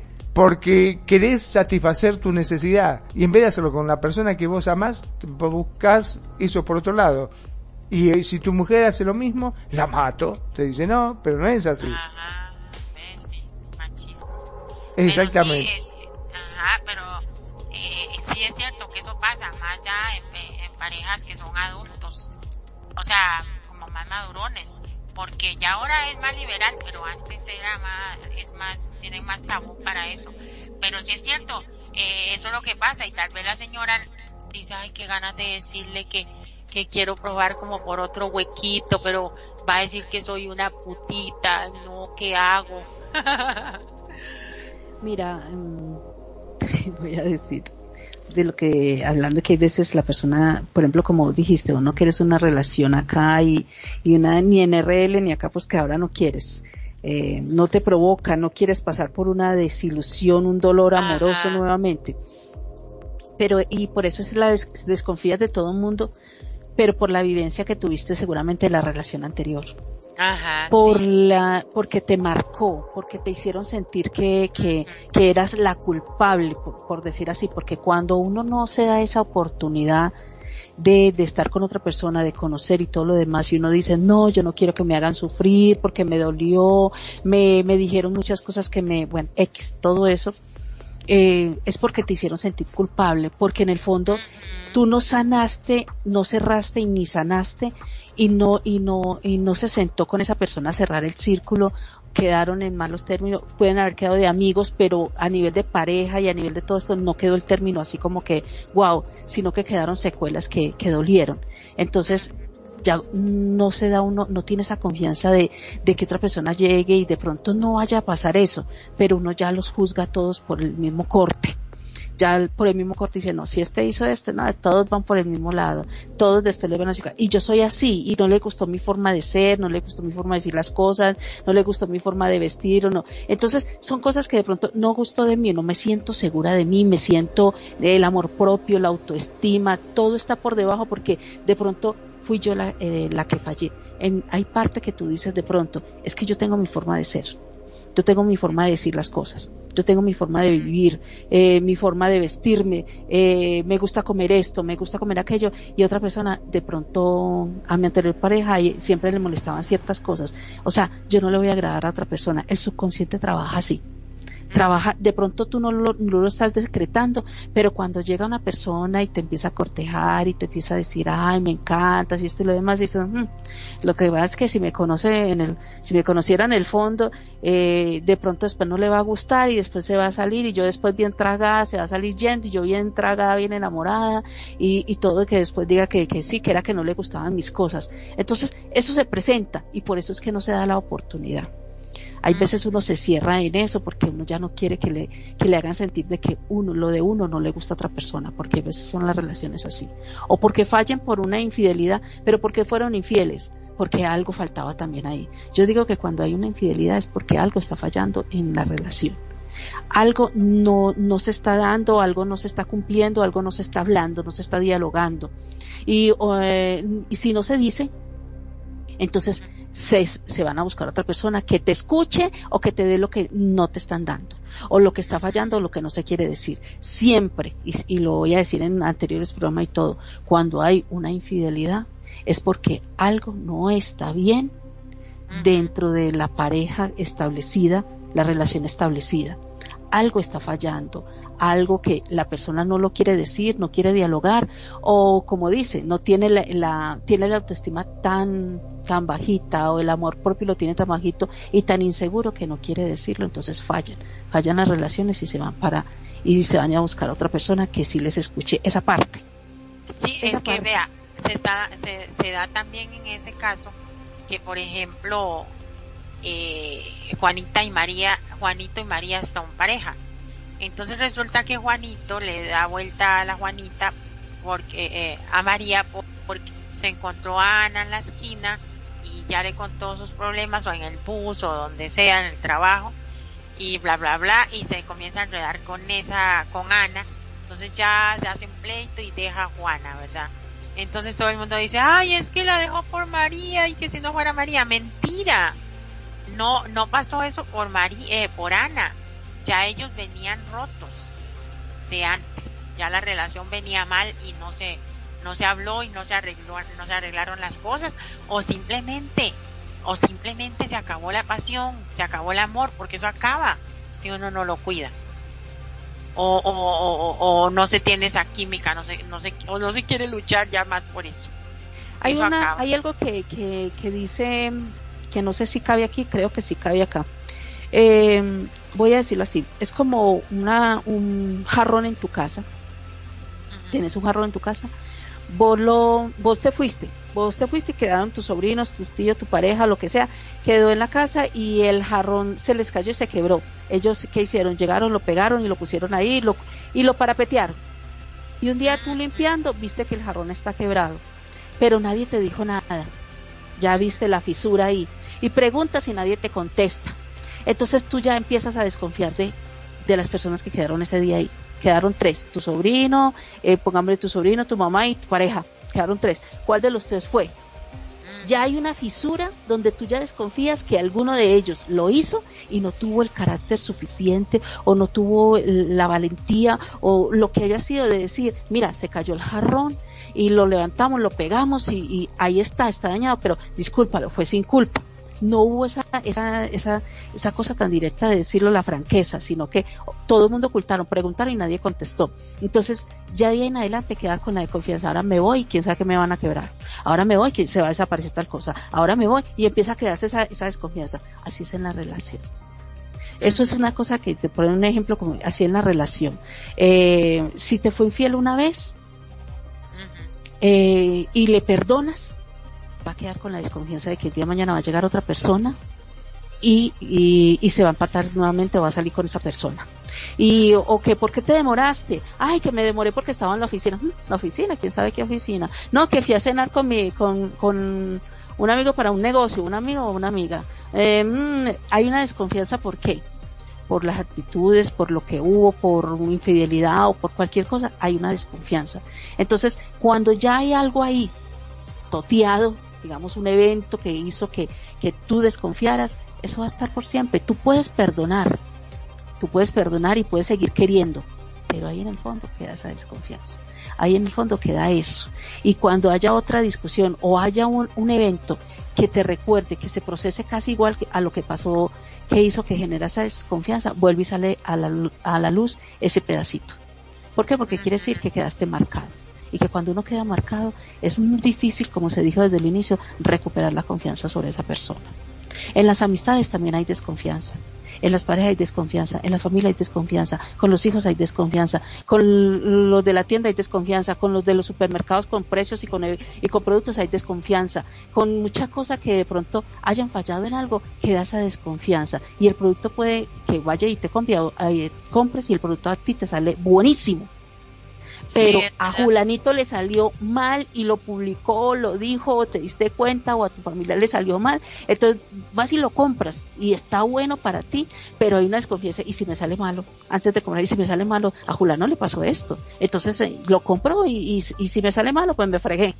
Pero queda esa desconfianza de, un evento, de una circunstancia, de un comentario, de, lo que sea.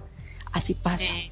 Y uno, y uno queda marcado para toda la vida. Eso es como una huella que queda en tu, en tu, en tu vida, en tu proceso de, de, tu personalidad y de tus expresiones y de, de, tu día a día, de tu pensar y de tu sentir. Esa esa huella que va quedando ahí y, y quedó marcada como cuando el cemento está fresco y, y, y, lo pisaste y quedó la huella ahí marcada, a menos que le echen encima otra, otra, otra capa de cemento, pero ya quedó la huella ahí debajo de esa, y encima le pusiste otra capa, pero ahí debajo está la huella. Es verdad, así pasa. Y mira qué interesante, porque el próximo punto dice, en las malas experiencias, que era más o menos lo que vos decías, donde las personas eh, generalizan, en las malas experiencias donde las personas generalizan en medida de sus vivencias, hasta el punto de asegurar que las mentiras y traiciones forman parte del ser humano como norma. Y con base a ese pensamiento, categorizan a los demás de forma negativa, afirmando que todos son iguales, entre comillas, y prefiriendo desconfiar de todo y de todos. Oiga, eso es cierto. Usted no ha escuchado esa frase de que cuando se hablan de los chicos dicen, ay, es que todos son iguales. ¿Has escuchado eso?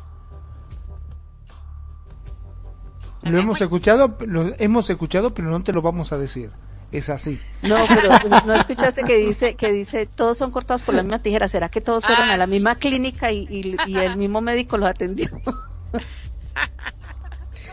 pero sí, es lo que más, es más o menos lo que yo estaba diciendo ahora, que, que queda ese evento y queda así, entonces ya, como vos, que no, no, ahorita no quieres una relación con nadie, ni en RL, ni en Second Life, porque dirás, yo no quiero sufrir, yo no quiero esto, porque me vayan a hacer, me va a doler, van a hacer algo que, van a hacer lo que me dolió esto y, y, y, y todos hacen lo mismo. Entonces, generalizas o dice todo. Y al final hay veces unos, unos puede que se salven y otros vuelven y repiten la misma acción. No, si vieras qué interesante, ayer yo tenía muchos años, varios años, sí, no era este amigo que ayer me visitó. Ay, se hizo unos patacones tan ricos y un cafecito con leche coco que es, ay, qué rico. Y platicamos mucho y somos como hermanos nosotros. Nos, tenemos mucha confianza y todo. Y fíjate que este, este chico, este me decía a mí, pero Mari, ¿usted qué le pasa? Y tío, pero ¿por qué? ¿De qué? Dice, ¿cómo? Que, que usted no, no tienes a nadie ahora. Yo, no, no, no. Miras qué raro, estoy con una flojera. Y me dice, no, no, no, ¿cómo es que me dijo? Tenés que darte la oportunidad, no te negues a las oportunidades. Y yo mostrándole las fotos de los, de los disque pretendientes que me hablan y que, que nos veamos y que vamos por un café o que si vienen o etcétera. Y me dice, no hombre, Mari, tenés que darte la oportunidad, ¿qué te pasa? Y no sé qué, y usted sabe que yo me, yo me le quedaba viendo y yo decía, mira, este chico en serio que tiene razón. O sea, yo me, yo me estoy negando a, a, a pasar un buen rato, a, a conversar, a salir y todo, a, a hacer el delicioso. todo porque, porque yo digo, ay no, qué aburrido, ay no, qué cansado lidiar con esa persona o algo así. Y hoy también estaba viendo en el en un ah no, anoche fue, en un programa que dan acá, que, que es como de, de investigación y análisis y así, muy bonito, es así estilo, estilo radio con sentido, es ya la charla, muy bonito es. Y entonces hablaban de estas, de estos cosas donde, de estas aplicaciones donde buscan pareja. Y decía una psicóloga, vea qué interesante. Decía que en esa, lo bueno y lo malo de esas cosas, que lo podríamos poner aquí un día. Resulta que hay una, una aplicación de que la, de que si hacen a la izquierda, a ver, a la izquierda elimina a la persona, o sea, no le interesó, y si lo hace a la derecha está como de acuerdo, como que le da un like. Y entonces decía la, psicóloga que, eso era increíble porque este ya la, sociedad, la sociedad, la sociedad no, no se está dando la oportunidad de aceptar a las personas tal cuales son con sus errores y sus defectos sino que, que con estas aplicaciones lo que hacen es eliminarlas a las personas como un objeto y que nunca se va a encontrar una persona perfecta. No voy a entrar mucho en este tema porque, porque, porque no, pero eso de la desconfianza hace que uno se comporte así, en esa forma negativa con todo el mundo. No sé qué opinan. Totalmente de acuerdo es así como este como vos decís lo que pasa que claro este está bien que uno ve las cosas y se maneja en función a lo vivido y muchas veces cuando a uno le rompen el corazón o se sintió muy muy herido muy lastimado por una persona después es muy difícil recuperar esa confianza, ¿no es cierto? Porque vos decís, eh, volver a, a, formar una pareja con alguien, ¿para qué? para que después cuando yo me vaya a trabajar y regrese eh, esté en mi cama con otro o me esté engañando y riéndose de mí mientras yo estoy pensando y tratando de formar la familia. O sea, se vuelve muy difícil. Pero eh, yo creo que las oportunidades hay que dárselas. Porque mira, me estaba acordando de un cuento que ya lo he dicho en varias oportunidades aquí en la radio, de que había un cura, por ejemplo, que, que era muy, muy devoto y rezaba y rezaba y en ese pueblo había una inundación y empezó a subir las aguas y el tipo rezaba, rezaba y venían los de defensa civil con el bote y decía vamos, vamos, dice que si no, este, esto no va a parar, va a seguir subiendo y se va a ahogar. No, no, porque a mí Dios me va a salvar. Bueno, como usted quiera, se iba. Después volvía otro, dice, bueno, va, ya está. Mire hasta dónde está llegando el agua, ya está. Dice, déjese joder, vamos, vamos, porque si no... Bueno, y así iban viniendo los botes, cuatro, cinco, seis. El cura no quería, decía, no, porque a mí Dios me va a salvar, porque yo soy totalmente devoto, qué sé yo. Bueno, haga lo que quiera, se fueron. La cuestión que el agua subió y el cura se ahogó. Se murió. Cuando llega al cielo estaba encabronado no quería que nadie se le acerque, a los ángeles venía, los sacaba a patar en el culo, no quería nadie que se le acercara. Yo quiero hablar con el jefe, ¿dónde estás Dios? Dios, y que te parió, que al final me dejaste que me ahogara, dice. Yo que recé que siempre hago las cosas bien, que siempre hice todo bárbaro, dejaste que me ahogara, ¿qué clase de Dios sos? Y lo mira y dice, y vos sos tonto o te hace? Le dice, te mandé como cinco botes para que te fueran a, a buscar y vos te negaste, le dice Dios. es así. Nosotros este, muchas veces esperamos esa cosa divina que no existe en realidad. Tenemos que darnos la oportunidad. No esperemos que venga de arriba ni, ni que aparezca un ángel y que te... No, eh, eso son todas tonterías. Tenemos que tratar de darnos la oportunidad y de ser felices. ¿Nos van a lastimar? Sí, nos van a volver a lastimar. Pero bueno, qué sé yo, quizás no, quizás aparezca. Pero si vos te cerrás, estate seguro que nunca vas a encontrar el amor de tu vida. No sé, eso es lo que me parece a mí. ¿Amor? Totalmente de acuerdo. Eh, hay que darse la oportunidad y, y bueno, y no funcionó. Y no, voy a, voy a decir esto sí, voy a, voy a ser más mm, directa cuando tú te das la oportunidad de conocer a alguien, vas viendo las cosas de el inicio. ¿Qué pasa hoy en día? Hoy en día las relaciones son, se conocieron hoy, ya se van para la cama.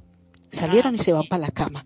Y al otro día ya eh, vuelven y salen y vuelven y ya eh, los tres días, no, y a los tres días ya nos vamos a ir a vivir juntos. No se dieron la oportunidad de conocerse, de dialogar antes, sino que ya de una vez vamos directo y ya están viviendo juntos. Y cuando están viviendo juntos ya se va dando cuenta que el uno va entregando más, el otro bien jodidito, la forma de hablar, no me gusta esto, no me gusta cómo hace esto. Entonces, y, y no se están dando la oportunidad de conocerse eh, eh, y de conocer esos detalles sino que confían, vamos a decirlo así, confían de una vez o se lanzan de una vez al vacío, confiados de que eso va, va a funcionar totalmente. Que eso es lo que pasa hoy en día, que es lo que estamos diciendo, que la juventud hoy en día no, no mira las, las detalles, o la generación que hay hoy en día, no mira los detalles que, que son eh, eh, avisos de, de cerrar los brazos, de hacer los gestos, de esto, de aquello, no miran esos indicios, sino que se lanzan, no tienen sino la diversión sexo, delicioso, comida, plata, compras, celular, eso, o sea, todo eso, el quien de todo eso, vaya y venga. Y ahí es donde viene después los tóxicos que quieren controlar la situación porque él les está cubriendo las necesidades que necesitan, que eso es lo que se hoy en día. Pero ¿qué pasa con lo otro? Con lo otro que dice, por ejemplo, ahora que estamos hablando de las aplicaciones, que lo hacen a un lado, lo juzgan y lo hacen a un lado. Pero ese, es, ese es donde hay que tener desconfianza. ¿Por qué? Porque una y veces pues monta, y aquí mucha gente también lo hizo al inicio y puede que todavía mucha gente lo haga, montan una máscara, una pantalla, un escenario perfecto. Lo acondicionan a lo que tú necesitas. Le te dicen lo que tú quieres escuchar ay, eres una mamacita, me encanta tu voz, eres una persona que habla rico y ese, ese teatro lo llevan por cierto tiempo hasta que obtienen lo que quieren. Pero nunca te muestran, te muestran la personalidad total. La única forma de conocer la personalidad total es cuando vas tratando con tiempo, porque antes los noviazgos duraban al menos tres meses. En tres meses tú no puedes seguir fingiendo que eres un santo que va todos los días a la iglesia en tres meses. Sí, sí, fíjate que en esas aplicaciones la, la parte negativa también que exponían es que también lo usan para distorsionar a las personas. Exactamente. Les agarran la placa del carro o así, después le dicen, bueno, eh, ah, bueno, eh, ven si tiene alguna identificación y si tiene eh, una identificación de dónde trabaja o así, entonces le dicen, bueno, me da tanto, si no publico esto, aquello y lo otro y cosas así, los distorsionan, los, los, se aprovechan. Sí, es lo, sí es lo, lo malo de, de, de, toda la información en las redes sociales. Pero que ahí es donde viene, se juzga o se confía demasiado. Se confía demasiado, ahí se van al extremo, se confían demasiado montando todas las publicaciones del carro, de la casa, de la piscina, del bikini, de las joyas. Me acabo de comprar este último celular que vale como 9 millones, el carro que vale tanto, la moto, el esto que me le compré a mi hija, esto o a mi hijo, o esto, la ropa, los tenis, el, el morral. Todas estas cosas las publican, entonces al ladrón le queda fácil Claro, ladrón le queda fácil y sabe, y sabe todo esto, entonces se confían tanto que las redes sociales es para publicar y para compartir, supuestamente empieza uno a compartir con sus amistades y sus familiares que están lejos, pero resulta que se va volviendo un, un lado más sociable donde otras personas, el amigo del amigo del amigo del amigo del amigo, porque a uno le llegan en el Facebook o en el Instagram, dice sugerencia de amistades, este es amigo del amigo del amigo del amigo de mi amiga y mi amiga la, y mi amiga tiene, claro, su Instagram tiene otros amigos que yo ni conozco. Y los amigos de los amigos de los amigos y se va volviendo una cadena demasiado popular. Entonces se confía tanto y se comparte demasiada información que debe ser privada. Una cosa es una, una información eh, pública, pero es que ya están en el baño, están en la cocina, están en el, en el yate, están en el restaurante, en el cine, están dando la información dónde están, la ubicación, todo lo demás, que ya, lo demás, ya mostraste todo lo de tu casa, ya, ya van por lo de tu casa mientras que vos estás en el cine. ¿Por qué? Porque informaste, es, voy a estar hasta las, hasta tal hora en el cine porque es la función de estar todo, las indicaciones, todo, confías demasiado. Y eso hay que tener un nivel de desconfianza porque a la larga tú no sabes quién es el amigo del amigo del amigo del amigo del amigo terrible eso. Eh, hay que tener cuidado. Ahí es cierto que, se aplica la, aplica la desconfianza a todo, a 100%. como las noticias últimas que han salido, que me parece que mandan contó esta semana, que yo también he estado viendo, que se conocen por las redes sociales, se conocen por el Facebook, se conocen por el, por esta cualquiera de estas aplicaciones, no recuerdo exactamente, más el que puede decir ahorita, se conoció y viajó. Viajó allá porque se enamoró y se fue y confió que todo lo que le mostraban o le decían era era cierto y, ay, se arriesgó y dije, voy a ir a conocerla o voy a ir a conocerlo. Hay una muchacha que viajó de aquí de, de Colombia y fue a conocerlo a Alemania y llegó allá y la muchacha se desapareció. La mamá no volvió a saber nada, nadie supo nada, eh, le mandaban mensajes, la policía denunciaron la desaparición y todo, y todo el mundo conocía, ah, que conoció a un hombre por redes sociales. Empezaron a buscar en el perfil, era falso el perfil. No era la foto que le, que cuando llegó allá empezaron a buscar eso y ya como a, los seis meses la encontraron ya en por allá en un bosque muerta y tal bueno X no saben quién lo mató no saben qué fue lo que pasó saben que fue a encontrarse con el amor de su vida pero el amor de su vida era un perfil falso. Entonces, mira, se confía tanto, se confían tanto en, esto y ahí es donde está, no hay cámara, no hay más nada sino una voz o unos textos y hoy en día que hay tanta, tanta tecnología y hay gente que se niega a todo esto y al final tú no sabes qué psicópata o qué loca psicópata está por ahí también porque también sucede de la de las mujeres también o de los o de los hombres y, y confías tanto que, que, te arriesgas el todo por el todo. Hay que tener un margen de desconfianza, hay que empezar a, a, a, moldear eh, las dudas que tú tengas para aclararlas antes de dar un paso, antes de poder hacer todo lo más. Perdón, Nani, yo, yo vivo sola y yo no meto a nadie aquí. De hecho, conozco, conozco una, una señora, una chica de un lugar que, que venden cosméticos muy famoso en San José y ella este quiere venir a compartir conmigo, que no sé qué, tomar café, no sé cuánto, porque le, caigo como muy bien y no sé qué.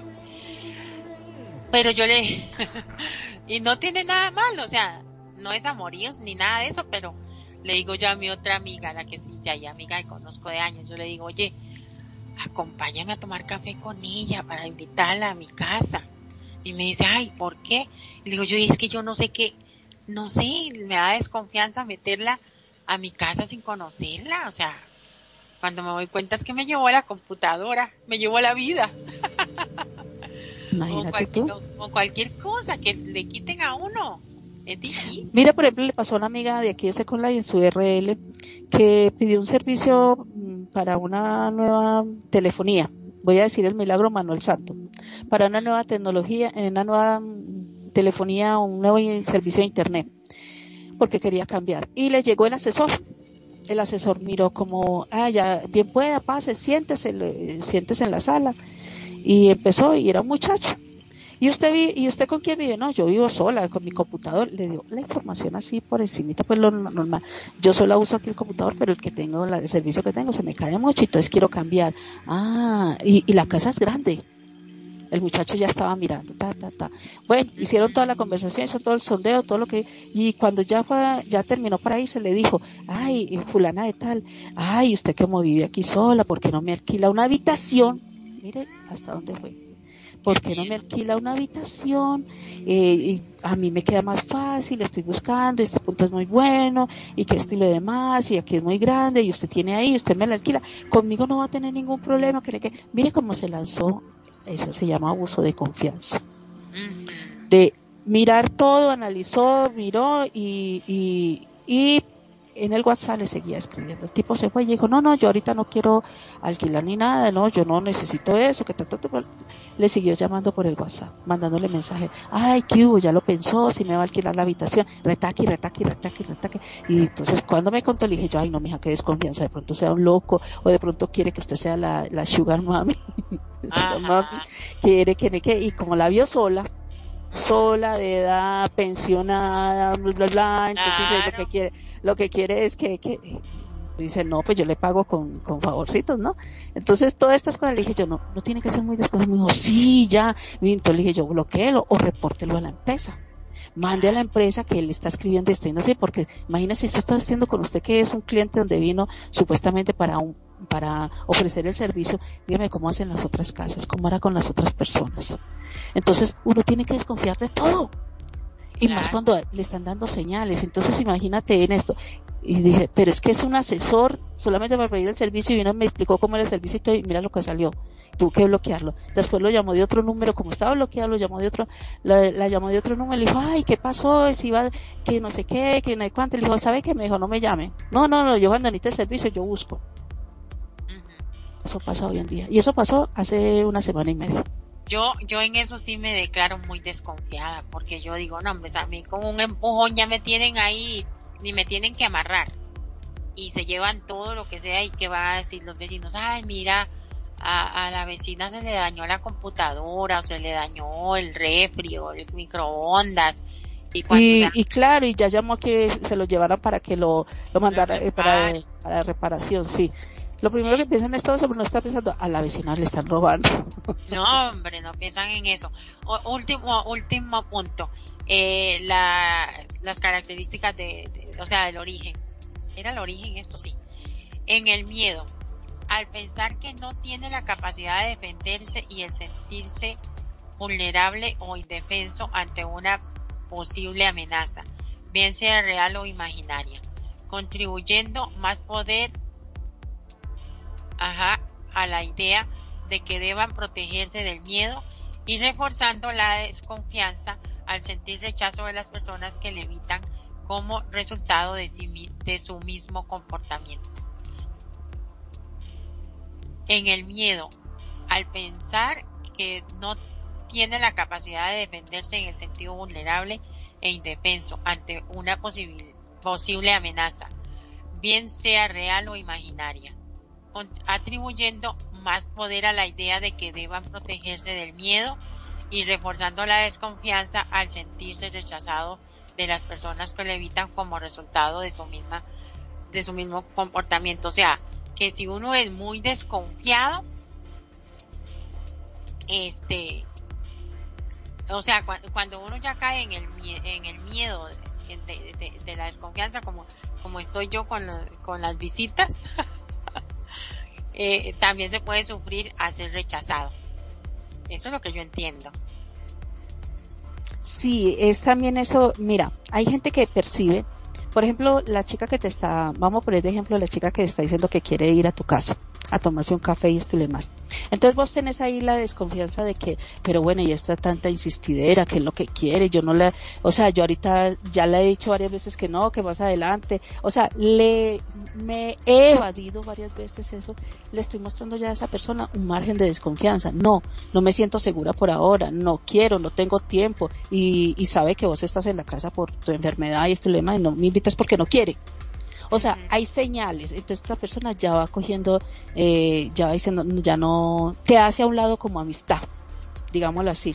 El día de mañana que vos eh, la invites o, o te encontres con esta persona, ya te va haciendo un rechazo porque dijo, ah, no le dio la gana de, de, de, recibirme en su casa, no quiso que fuéramos a tomar el café, esto y lo demás, entonces, ah, no me interesa, entonces ya eh, vas perdiendo ese contacto de, de, de, una posible amistad que de pronto fuera bien o como no, porque hay desconfianza, hay desconfianza en, en todo, tanta insistida de esta parte y tanto, y tanto, mm, tantas cosas que pasan hoy en día, que tampoco es ajeno a uno, que hoy en día pasan muchísimas cosas, que ya uno dice, eh, va creando estos círculos de, de, de alejamiento también y de pérdida de amistades. Las amistades se molestan y te dejan solo. Al final quedas solo porque eh, ganó, ganó demasiada la desconfianza.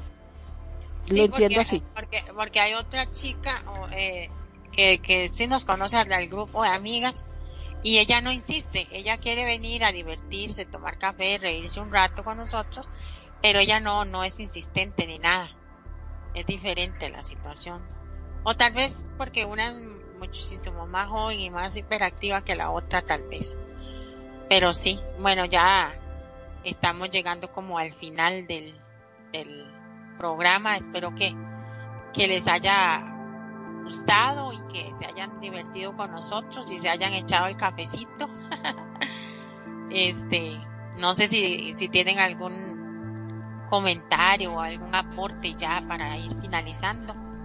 No, mira, este, yo creo que con respecto a la desconfianza se fueron tocando los distintos temas, ¿no? Como por ejemplo esto último que estabas hablando, este, me hace acordar un poco a, la famosa amistad que queda con los ex. Esto de que, ay no, yo con mi ex somos re amigos. Minga, ¿qué minga? O sea, tu pareja nueva no le va a gustar ni un poquito, vos te pensás que no va a tener desconfianza de que llegue a la casa y, y vos estés tomando un cafecito con tu ex o vos ponete del otro lado.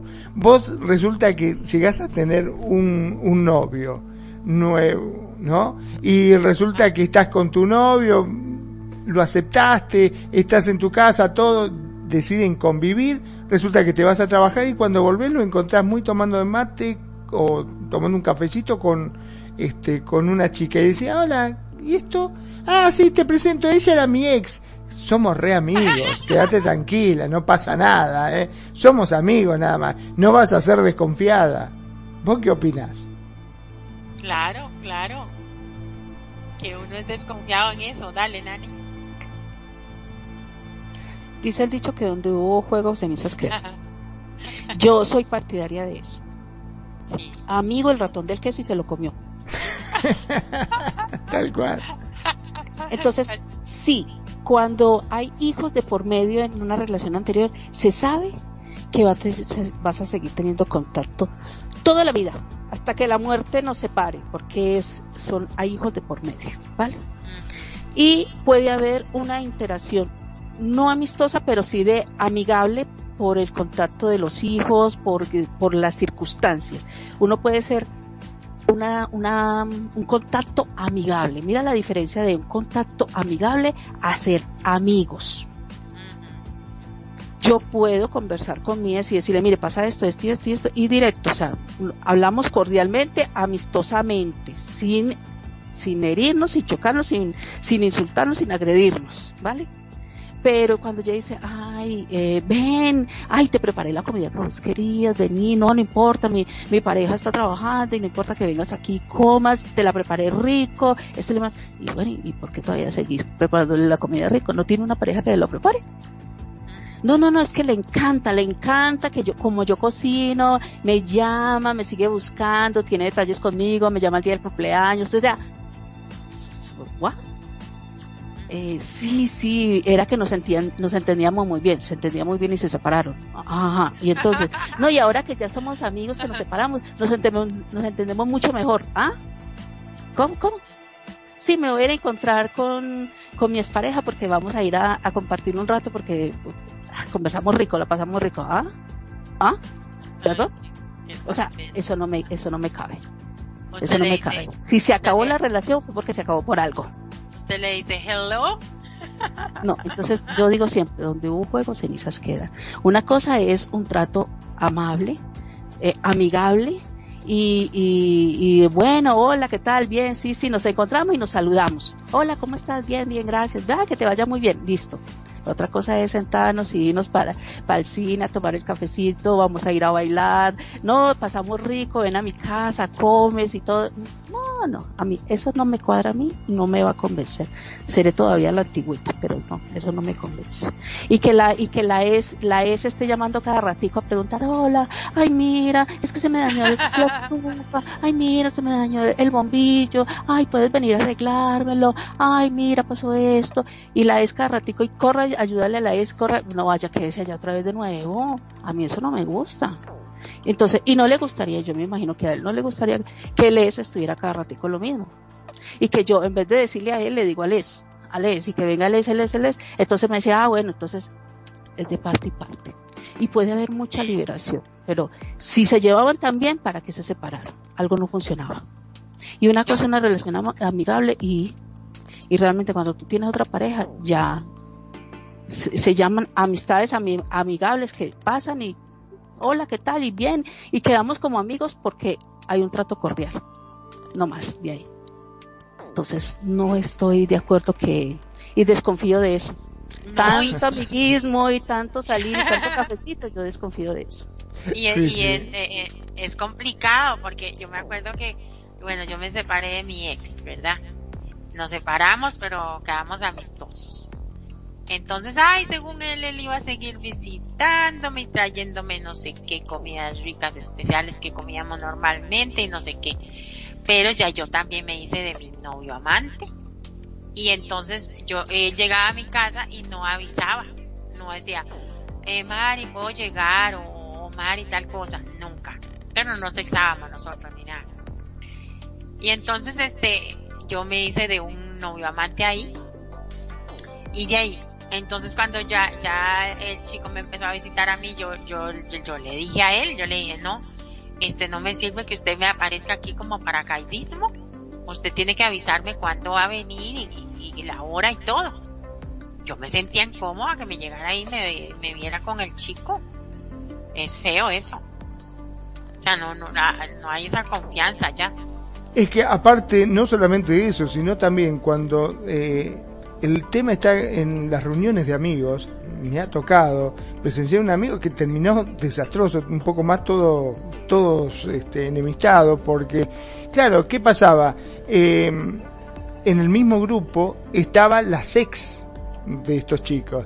Y empezaban, estaba con su nueva novia y le decía, ah, te presento, por decirte algo, a María, eh, ella era mi ex. Ajá, le decía la otra, ah, miramos qué bien. Bueno, y quedaba ahí al rato empezaba María a decir, che, ¿te acordás cuando fuimos allá? ¡Ay, qué bien lo pasamos! Este era un loco. Eh, ¿Te acordás que terminamos haciendo el amor debajo del copo? La otra abrió unos ojos y dice, pero quédate tranquila, que fue mucho antes de que te conociera vos, ¿eh? Y te acordás porque yo lo conozco. Él le gustaba, ¿te acordás cuando hicimos? Ay, era un loco este.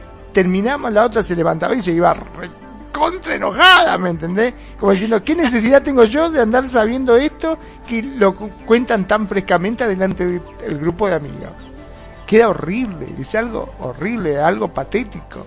Este, y la otra para mí que eh, se había quedado con ganas, indudablemente, porque le tiraba ese, esas frases o esas cosas, y te acordás cuando se te hacía cositas, y la otra, la novia lo miraba como diciendo, pará, ¿qué te pasa, loca? Estás hablando de mi, de mi novio. no estaba bueno eso para nada. O sea, ¿cómo no va a despertar una terrible desconfianza eso? Casi siempre pasa eso. Y bueno, y cuando una relación se acaba, hay uno que, el que la acabó, que hubo un programa que se habló de, esto más o menos, el que la acabó es porque ya decidió eh, acabar y que los sentimientos y, el romance y el enamoramiento ya, ya, ya no está. Pero hay uno que sí queda todavía eh, enamorado, todavía tenía un sentimiento y ese es el que siempre va a buscar la, la oportunidad de poder chuzar y decir, acordate cómo pasábamos de rico, acordate que te hacía esto, acordate que te, acordate que te hacía la comida, acordate cómo te arreglaba tal cosa, acordate todo eso, entonces claro, el otro dice, bueno, a mí no me importa porque es que eso ya pasó, ya ella lo hacía, pero ella, ella quiere seguirlo recordando, es problema de ella, pero yo me río porque realmente sí pasó eso. Hasta la ah. comida, que le decía, por ejemplo, estábamos comiendo y le decía, ay, le voy a hacer, no, no, así no le sirve porque a él no le gusta esto, le decía. ¿Cómo? Decía, oh yo se lo sirvo. No, no, pero yo siempre se lo ponía el puré al lado, porque si vos se lo pones encima, a él no le gusta. A él le gusta, ah, deja que yo se lo preparo como a él le gusta, le decía, la ex. Olvídate, ¿sabes qué? La otra dice, bueno, quédatelo vos. Se lo tiró el plato y se fue a la miércoles, viste, re enojada estaba. Y si el otro no le pone, yo digo, ahí honestamente digo yo honestamente, eh, si yo estoy con mi pareja y mi pareja se ríe parejo con la otra y le lleva la cuerda a la otra y le sigue llevando la cuerda y le sigue llevando la cuerda, es porque también le gusta la pendejada. Le gusta la pendejada. Vamos a ser muy realistas. Le dice, no, ya, ya eso pasó y mira, yo estoy aquí con, delante de todo el mundo también. Dale el lugar a, su nueva pareja y decirle, ah, bueno, eso ya pasó, el pasado ya es pasado. Ya lo que se vivió, se vivió y ahora yo estoy pasando delicioso con mi pareja, te, te digo realmente. No cambio esto que estoy viendo ahorita por nada del mundo. Ya con eso se calla la otra persona. Pero no dicen nada, sino que dejan. sí, se. O lo dejan que siga. Y, se ríen, ¿estás de acuerdo? ¿Estás de acuerdo con todo eso? Entonces eso es lo que molesta. Y los seres humanos somos así. Uno sí tiene que dar el lugar. En el momento, por ejemplo, como la chica. La chica da su lugar y, dice, bueno, me paro y me voy. Ahí, ahí me estoy dando mi lugar. quédense ahí hablando ustedes, que se divierten mucho de eso, yo no me divierto para nada. Me voy. El otro que tiene que ser, sí, tiene toda la razón, se molestó, claro, es, muy incómodo. ¿Qué tal que él, él, es de ella, viniera y me dijera lo mismo? Yo ya estaba también fuera de sí. Entonces, todo es relativo y ahí es donde se va creando la desconfianza también ya de que cada que yo vaya a ir a una reunión con vos me voy a encontrar con Julián y Sultana y eso va a ser lo mismo. No, no, no, prefiero no ir. Me, ya no confío en vos. No, no, no pasa nada, seguro. No, no, no, no. El que es no deja de ser, dice el dicho. Sí, de hecho hay esposas que aunque sea por los hijos y todo, se ponen celosas de que el ex vaya a la casa de la ex.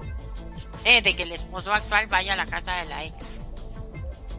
Sí. O sea, pero también depende, depende de, cómo quedaron las cosas. Ahí es donde está la, circunstancia, digo yo.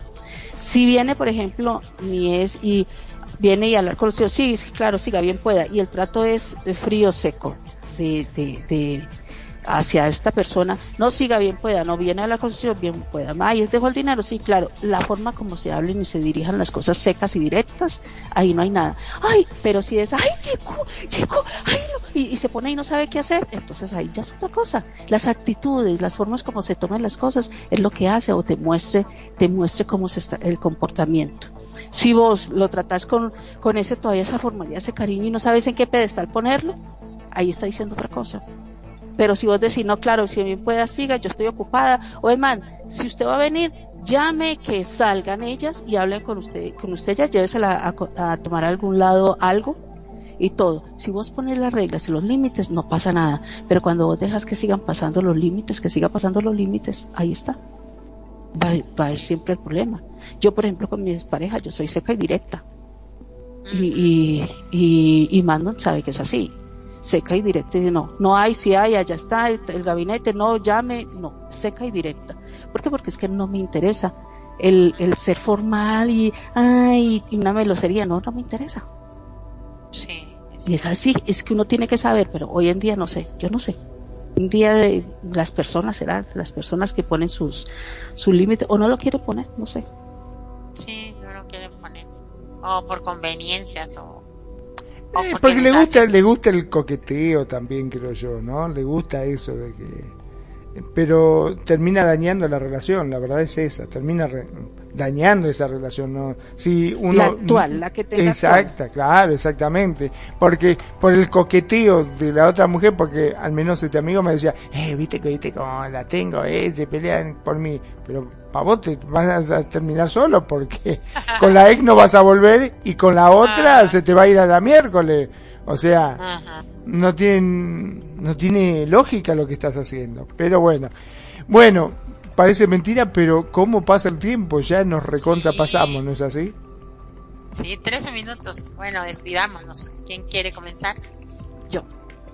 Yo, yo realmente muchísimas gracias por dejarme compartir aquí en tu programa porque me encanta, me encanta estas estas charlas así me encantan, de verdad que tienen ese ese de, de, de la realidad. Y me gusta hablar de la realidad y de cómo, cómo se vive hoy en día y las comparaciones del antes, el después y el día y el ahora.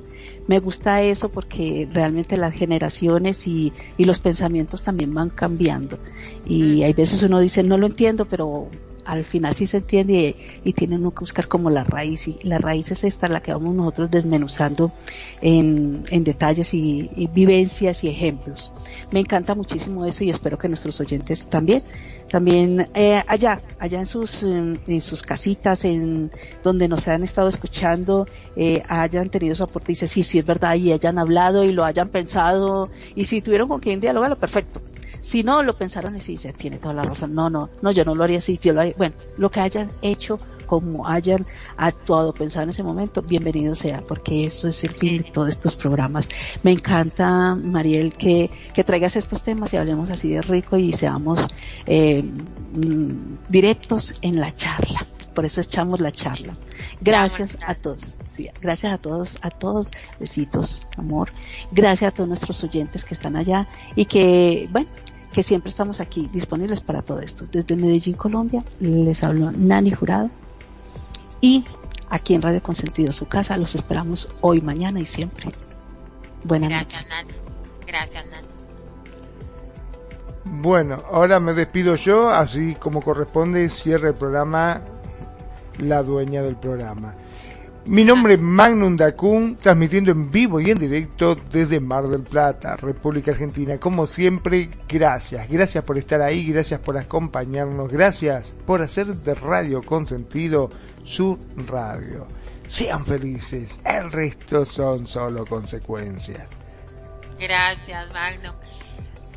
Eh, ya para cerrar, es natural que la desconfianza exista en nuestro medio y que cualquier persona la experimente con base en distintas posibles causas, por lo que se hace necesario analizar detenidamente para buscar el punto medio, punto medio chiquillos, no el punto G, y conforme a ello, hacer uso de la desconfianza como herramienta preventiva, sin que ese sentimiento manipule las emociones, las conductas o los pensamientos, y que se pueda tener una calidad de vida apropiada a las necesidades y expectativas que cada quien merece. Este programa fue fundamentado en conocimiento psicológico por mentesasombrosas.com. Muchísimas gracias a todos. Este fue un programa más de Echar la Charla acá en Radio Consentido, su radio, como dice Nani. Y les esperamos el próximo miércoles de 5 a 7 SL. Y muchísimas gracias a todos, un abrazo, los quiero. Páselo de boca en boca, dígale a sus amigos, mira, pon en, YouTube eh, o en, en Google, Ciar Mariel, echar la charla en Radio Consentido y escuche los programas que desee. Muchísimas gracias a todos por el apoyo, los queremos y nos vemos, nos escuchamos la próxima semana. Si todo marcha bien. Bye bye.